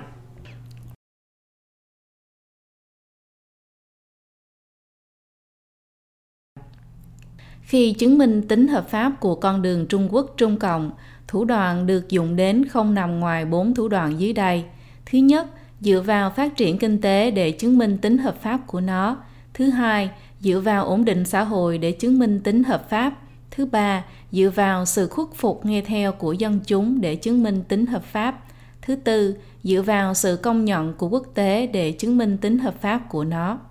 Nhưng đối với những người đầu óc tỉnh táo thì bốn luận chứng này đều không thể đứng vững. Tốc độ tăng trưởng kinh tế cao không thể che giấu được phương thức phát triển kinh tế quái thai, thậm chí là tà ác. Cái gọi là kỳ tích kinh tế của Trung Cộng thực ra là sau khi cải cách mở cửa, một bộ phận của nền kinh tế được phục hồi trở lại trật tự kinh tế thị trường bình thường. Người dân Trung Quốc suốt thời gian dài bị áp chế, bóp nghẹt, nay được giải phóng tạo nên sự phát triển đột phá. Sự tăng trưởng này dựa trên cơ sở phản nhân quyền, đánh cắp sở hữu trí tuệ, khai thác vô độ tài nguyên thiên nhiên và trắng trợn phá hoại môi trường tự nhiên, tức là sự tăng trưởng vô đạo đức, nên nó cũng không thể kéo dài. Những vấn đề tồn tại lớn mang tính cơ cấu của nền kinh tế Trung Quốc không thể nào được giải quyết tận gốc dưới thể chế chính trị hiện nay. Sau khi tích lũy đến điểm giới hạn, một khi bùng nổ, nó sẽ mang đến thảm họa cho nhân dân Trung Quốc và toàn thế giới. Ba luận chứng tiếp theo càng dễ bác bỏ hơn. Trong thời đại vũ trang bất đối xứng ngày nay, việc chính phủ gây sức ép để duy trì ổn định và giám sát mọi mặt của người dân quả thực có thể giữ được ổn định xã hội trong thời gian tương đối dài. Trung Cộng lũng đoạn tất cả các kênh truyền thông, những tiếng nói bất đồng sớm đã bị bóp nghẹt ngay từ trong trứng nước. Trong thời đại mà đạo đức con người toàn thế giới đều trượt dốc, bằng sự lừa dối hoặc mua chuộc, tìm mấy người bạn quốc tế hữu hảo, hát mấy bài hát ca ngợi cho Trung Cộng cũng không khó. Cái gọi là thành tựu của mô hình Trung Quốc Trung Cộng không cách nào che lấp được tội ác ngút trời mà Trung Cộng gây ra. Do bản tính ma quỷ vốn có, Trung Cộng luôn luôn đối địch với văn hóa truyền thống, đạo đức chính thống và giá trị phổ quát, Trung Cộng ngày nay chính là trung tâm tà ác của thế giới, là kẻ thù của toàn nhân loại. Nếu con người thế giới không thể bừng tỉnh chống lại Trung Cộng, kẻ địch của toàn nhân loại này, thì Trung Cộng sẽ mang đến cho thế giới tai họa hủy diệt, nguyên nhân như sau. Trung Quốc có lãnh thổ rộng lớn, dân số đông đúc. Năm 2010 đã trở thành nền kinh tế lớn thứ hai thế giới, là cường quốc hạt nhân có chi phí quân sự lớn thứ hai thế giới – bất cứ chính quyền tà ác nào khác trong lịch sử và ngày nay đều chưa từng đạt được sức mạnh kinh tế quân sự lớn mạnh như Trung Cộng. Trung Cộng đã hấp thu bộ phận biến dị và tà ác nhất của thể chế chính trị cực quyền hiện nay và mưu quyền thời cổ đại của Trung Quốc làm tư tưởng chỉ đạo cho sự thống trị của nó. Vì thế, Trung Cộng chơi trái luật hoặc chơi không theo luật, mưu kế thâm sâu độc ác của nó đã vượt xa sức tưởng tượng và sự hiểu biết của tất cả các nhà lãnh đạo và nhà chiến lược của các quốc gia khác. Trung Cộng đã trói buộc 1,3 tỷ dân Trung Quốc. Thị trường khổng lồ này trở thành đối tượng mà các quốc gia trên thế giới đều thèm muốn. Trung Cộng lấy đó để dẫn dụ các thương nhân và chính khách, từ đó uy hiếp, cưỡng ép họ nhắm mắt làm ngơ trước sự bức hại nhân quyền và các hành vi tà ác của Trung Cộng, thậm chí chủ động đưa mình vào tròng Trung Cộng. Trong lịch sử, Trung Cộng đã sát hại 80 triệu người Trung Quốc bằng các thủ đoạn khác nhau. Hiện tại nó cũng gây ra tội ác chồng chất với các học viên Pháp Luân Công, giáo hội gia đình cơ đốc giáo, người Tây Tạng, người Duy Ngô Nhĩ, những người bất đồng chính kiến và những người dân ở tầng lớp thấp kém trong xã hội. Một khi chính quyền Trung Cộng sụp đổ, nó sẽ phải đối mặt với kết cục bị thanh trừng. Vì thế Trung Cộng thà đi con đường cực quyền và bức hại tới cùng, chứ sẽ không lựa chọn rời khỏi vũ đài lịch sử. Trong quá trình tự bảo vệ mình, Trung Cộng giống như một tên tội phạm hình sự, lao đầu trốn chạy, không ngại phạm thêm những tội ác khiến người ta khiếp sợ hơn nữa. Trung Cộng là đại diện chính được tà linh Cộng sản tuyển chọn ở nhân gian, Tà linh cộng sản là ma quỷ biến dị trong vũ trụ. Từ ngày chào đời, nó đã chịu sự thanh trừ của các chính thần trong vũ trụ. Vì thế, sự tồn tại của Trung Cộng ngay từ đầu đã kèm theo cảm giác khủng hoảng và sợ hãi mãnh liệt. Loại cảm giác khủng hoảng và sợ hãi này khiến Trung Cộng khi đối mặt với khủng hoảng rất có thể sẽ chó cùng rứt dậu, tự bảo vệ lấy bản thân bằng những thủ đoạn cực đoan. Dưới sự thôi thúc của cảm giác khủng hoảng, Trung Cộng coi nước Mỹ quốc gia duy trì trật tự thế giới là kẻ thù hàng đầu. Nó âm thầm tích lũy lực lượng mưu đồ thay thế nước Mỹ làm bá chủ thế giới. Đồng thời Trung Cộng cũng dùng các thủ đoạn để truyền bá mô hình Trung Cộng và hình thái ý thức của đảng Cộng sản, dùng độc tố Cộng sản để đầu độc toàn thế giới. Những sáng kiến một vành đai, một con đường, kế hoạch vành đai lớn đã biểu hiện một giả tâm không gì sánh nổi về địa chính trị. Đáng sợ hơn là Trung Cộng đang ngày đêm không ngừng nghỉ chuẩn bị lực lượng cho trận chiến cuối cùng với Mỹ. Hết thảy giả tâm của Trung Cộng, từ thực lực mềm đến thực lực cứng, lại đến thực lực nhọn, đều dùng đến những thủ đoạn không đếm xỉa đến đạo đức nhằm phục vụ cho một giả tâm lớn hơn, đó là phá hủy đạo đức truyền thống và giá trị phổ quát của thế giới. Đây chính là giả tâm phản đạo đức của Trung Cộng. Giả tâm của Trung Cộng là giả tâm làm đế quốc tà ác, giả tâm làm chính phủ thế giới, giả tâm muốn ma quỷ thống trị thế giới. Nó chỉ có thể mang đến cho thế giới cực quyền và áp bức, mang đến cho thế giới sự kìm kẹp tư tưởng và tẩy não, mang đến cho thế giới tình trạng cảnh sát quốc gia giám sát và khống chế toàn dân, mang đến cho thế giới thuyết vô thần và chính quyền bạo lực, mang đến cho thế giới sự hủy diệt chế độ tư hữu, mang đến cho thế giới sự phá hủy tôn giáo và văn hóa truyền thống, mang đến cho thế giới sự dâm loạn, bại hoại và trụy lạc về đạo đức, đưa thế giới đến bần cùng và rối loạn, khiến con người không còn ra con người, đẩy nhân loại lún sâu vào vực sâu của sự suy đồi đạo đức. Đây cũng chính là con đường hủy diệt nhân loại mà tà linh Cộng sản đã an bài. Trung Cộng là một chính quyền cơ chế và hiện tượng xã hội đặc biệt mà ma quỷ đã an bài tỉ mỉ và dành nhiều tâm sức để tạo ra trong thời gian dài. Mục đích của nó chính là trong thời kỳ mạt Pháp, đạo đức bại hoại trên quy mô lớn phá hủy văn hóa truyền thống và những giá trị phổ quát mà thần truyền cho con người, làm bại hoại đạo đức truyền thống mà xã hội con người đã duy trì hàng nghìn năm. Vì thế, ngoài việc mưu đồ bá chủ trong các lĩnh vực quân sự, kinh tế, khoa học kỹ thuật, Trung Cộng phải cưỡng ép thuyết vô thần và quan niệm thiện ác đảo lộn của nó lên các quốc gia, thiết lập lại hình thái ý thức mới trên thế giới. Có như thế nó mới có cảm giác an toàn. Trung Cộng hiện tại chính là đang dùng mọi biện pháp để thâm nhập giới chính trị, truyền thông, dân chúng ở các quốc gia, để tiêm nhiễm văn hóa đảng vào các quốc gia bằng các phương thức khác nhau, cuối cùng khiến con người cùng bại hoại và cùng bị rớt xuống với Trung Cộng. Đây mới là dụng ý thực sự của việc Trung Cộng mở rộng mô hình Trung Quốc Trung Cộng. Mục 5. Bài học giáo huấn và con đường thoát ra. Mục 5.1. Chính sách bình định sai lầm. Tháng 3 năm 2018, tạp chí The Economist đặt ra vấn đề tại sao phương Tây lại nhìn nhận sai lầm về Trung Quốc để xem xét lại chính sách của các quốc gia phương Tây đối với Trung Quốc. Bài viết thừa nhận phương Tây từng đặt cược vào Trung Quốc sẽ hướng đến dân chủ và nền kinh tế thị trường, nhưng cuộc đánh cược này đã thất bại. Họ cho rằng Trung Quốc dưới sự thống trị của Trung Cộng không phải là một nền kinh tế thị trường. Theo hướng đi của nó thì tương lai cũng sẽ không thể trở thành nền kinh tế thị trường. Ngược lại, nó biến công nghiệp và thương mại thành một bộ phận để khống chế quyền lực quốc gia. Nó dùng phương thức bạo lực chính trị mang màu sắc Trung Cộng để lãnh đạo kinh tế toàn cầu. Nó dùng tiền bạc để khống chế các đối tác thương mại. Nó dùng thủ đoạn trừng phạt để đối phó với những người hoặc sự việc mà nó không đồng tình.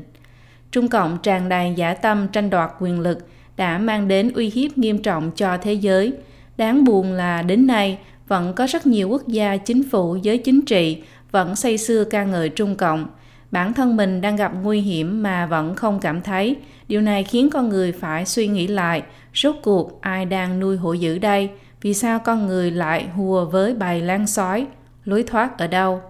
Thực sự là nếu không có sự trợ giúp của các quốc gia phát triển phương Tây, không có sự nâng đỡ của những công ty đa quốc gia, những nhà khổng lồ trong lĩnh vực khoa học kỹ thuật công nghệ cao và các tập đoàn tài chính, thì Trung Cộng không thể chỉ trong mấy chục năm ngắn ngủi có thể từ một chính quyền có nền kinh tế cực kỳ yếu nhược, lung lay sắp đổ, phát triển thành một trục xoay tà ác ngông cuồng tự đại, vênh váo, trắng trợn khiêu chiến với Mỹ trong mọi lĩnh vực trên toàn cầu, vươn móng vuốt quỷ ra toàn thế giới. Michael Pillsbury nhấn mạnh, thế giới phương Tây vẫn luôn ôm ảo tưởng không thực tế về Trung Cộng, như những ý kiến cho rằng Trung Cộng sớm muộn cũng sẽ dân chủ hóa, Trung Cộng sẽ hướng đến xã hội chủ nghĩa tư bản theo mô hình của Mỹ, Trung Cộng sớm muộn sẽ hòa nhập vào trật tự quốc tế, quan hệ Mỹ-Trung có thể mang tới sự hợp tác toàn vẹn, sức lực phái chim ưng của Trung Cộng yếu kém vân vân. Quan chức Mỹ đã hoàn toàn đánh giá sai và đánh giá thấp về giả tâm của Bắc Kinh.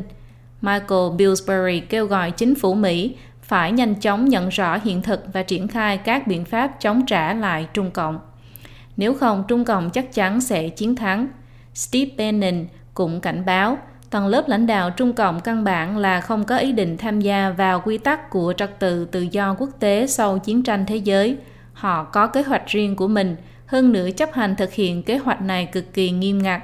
Kế hoạch này chính là Trung Cộng cần lợi dụng sức mạnh chính quyền quốc gia để nắm giữ được các ngành công nghiệp trọng điểm toàn cầu, mạnh mẽ tiến hành khuếch trương địa chính trị, thực hiện bá quyền thế giới và toàn cầu trên phương diện tài chính và khoa học kỹ thuật mà không muốn tuân thủ các quy tắc thông hành của thế giới.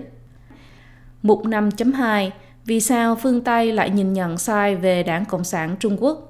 Như đã đề cập đến ở phần trước, ma quỷ đã an bài cho Trung Cộng một cơ chế phức tạp, giảo hoạt, biến hóa khôn lường, khiến xã hội tự do khó mà phân biệt được Trung Cộng và Trung Quốc. Ngoài ra còn có một nguyên nhân là con người dù là cá nhân, công ty hoặc quốc gia nào đều truy cầu lợi ích ngắn hạn. Điều này đã tạo điều kiện để Trung Cộng có cơ hội lợi dụng. Việc Trung Cộng phá hoại đạo đức giống như một tổ kiến đục khoét cơ thể đạo đức con người ở xã hội tự do, khiến họ vì món lời nhỏ trước mắt mà dần dần vứt bỏ đi những giá trị căn bản khi lập quốc. Chính sách ngắn hạn của Mỹ đối với Trung Cộng đa phần xuất phát từ lợi ích mang tính giai đoạn, mà không phải là từ lợi ích căn bản nhất, lâu dài nhất, tức là xuất phát từ tinh thần lọc quốc của nước Mỹ, đúng chức trách và sứ mệnh mà thần đã ăn bài cho nước Mỹ. Sự vinh quang và quyền lực của con người là do thần ban cho, thần dựa trên đạo đức của con người mà trao vinh quang cho con người. Sự phồn vinh và lớn mạnh mà thần trao cho một dân tộc hay một quốc gia cũng dựa trên đạo đức của dân tộc và quốc gia đó. Con người dựa vào cách thức của con người tất nhiên không thể phá trừ được an bài của tà linh cộng sản. Suy nghĩ này cũng đã thấy rõ được sai lầm của phương Tây nằm ở đâu. Biện pháp của con người không thể thoát khỏi bàn tay của ma quỷ, vì thế đến cuối cùng sẽ không thành công. Rất nhiều chính phủ quốc gia, công ty lớn và doanh nhân trên bề mặt hoặc nhất thời có thể đạt được cái gọi là lợi ích từ Trung Cộng. Nhưng việc hy sinh các nguyên tắc đạo đức rốt cuộc lại khiến họ được chẳng bỏ cho mất. Lợi ích bề mặt đó thực ra đều là thuốc độc, chỉ có không tham lợi ích trước mắt thì mới có tương lai sáng lạng.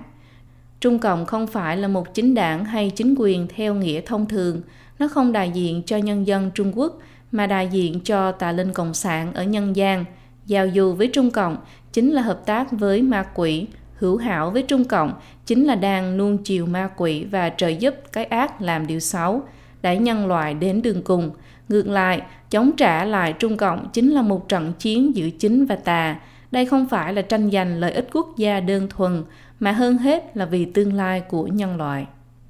Mục 5.3 Đâu là con đường thoát? Trung Quốc và thế giới ngày nay đều đang ở ngã tư đường của vận mệnh. Đối với người Trung Quốc mà nói, Trung Cộng trên lưng gánh món nợ máu trùng trùng, sớm đã không thể hoàn lương được nữa. Không có đảng Cộng sản, Trung Quốc sẽ ngày càng tốt hơn. Trừ bỏ đi cái ung nhọt đảng Cộng sản này, tương lai Trung Quốc mới có sức sống mãnh liệt. Đối với người dân các quốc gia mà nói, Trung Quốc là quốc gia văn minh cổ xưa của phương Đông, là quốc gia của lễ nghĩa. Không có đảng Cộng sản, Trung Quốc sẽ trở thành một quốc gia bình thường của văn minh thế giới. Nguồn tài nguyên con người, vật chất và văn hóa truyền thống cổ xưa phong phú của nó sẽ trở thành di sản chung của toàn nhân loại. Người dân Trung Quốc đại lục đang bước về phía trước một cách gian nan trong khổ nạn. Ngày càng có nhiều người đã nhìn rõ bản chất của Trung Cộng – tháng 11 năm 2004, sau khi chính bài bình luận về Trung Cộng được xuất bản, ngày càng có nhiều người đã lấy lại dũng khí, dám đoàn tuyệt với ma quỷ, hiện nay đã có hơn 300 triệu người thoái xuất khỏi các tổ chức đảng đoàn đồi của Trung Cộng. Nếu thế giới tự do có thể ủng hộ trào lưu này, đồng thời cũng đoàn tuyệt với ma quỷ Trung Cộng này, thì nó sẽ không thể tiếp tục duy trì thêm nữa, càng không thể mặc sức làm càng trên thế giới được nữa. Chính quyền Liên Xô cũ hùng mạnh chỉ trong một đêm đã bị giải thể. Trung Cộng tuy đã vươn những móng vuốt ma quỷ ra toàn cầu, nhưng một khi thế giới đều có thể nhận thức rõ bản chất tà ác của nó, đều có thể lựa chọn theo chính nghĩa, thì sự giải thể của nó cũng có thể chỉ trong một đêm mà xong, khiến người ta không ngờ được. Sự hưng khởi của Trung Cộng phần lớn đều bắt nguồn từ sự trượt dốc của đạo đức nhân loại, bắt nguồn từ sự truy cầu lợi ích của con người mà che lấp con mắt trí tuệ. Để vượt qua được kiếp nạn này, chúng ta phải tìm lại được đạo đức và dũng khí, khôi phục giá trị truyền thống, kiên định tín ngưỡng vào thần. Muốn đánh bại ma quỷ Trung Cộng này, chỉ dựa vào sức mạnh thế tục thì không đủ. Sức mạnh của ma quỷ cao hơn con người. Đây cũng là nguyên nhân căn bản khiến Trung Cộng có thể không ngừng khuếch trương. Nhưng ma quỷ vĩnh viễn không thể so được với sức mạnh của thần. Chỉ cần con người đứng về phía thần sẽ có sức mạnh to lớn vô song. Trung Cộng là kẻ thù của toàn nhân loại, chống lại giả tâm của Trung Cộng, kỳ thực là đang cứu vãn văn minh nhân loại, cứu vãn tiền đồ của nhân loại. Trung Cộng tất sẽ bị thần đào thải. Chống lại Trung Cộng là để tránh khỏi vận mệnh bị đào thải cùng với Trung Cộng, thực chất là đang cứu vớt nhân loại.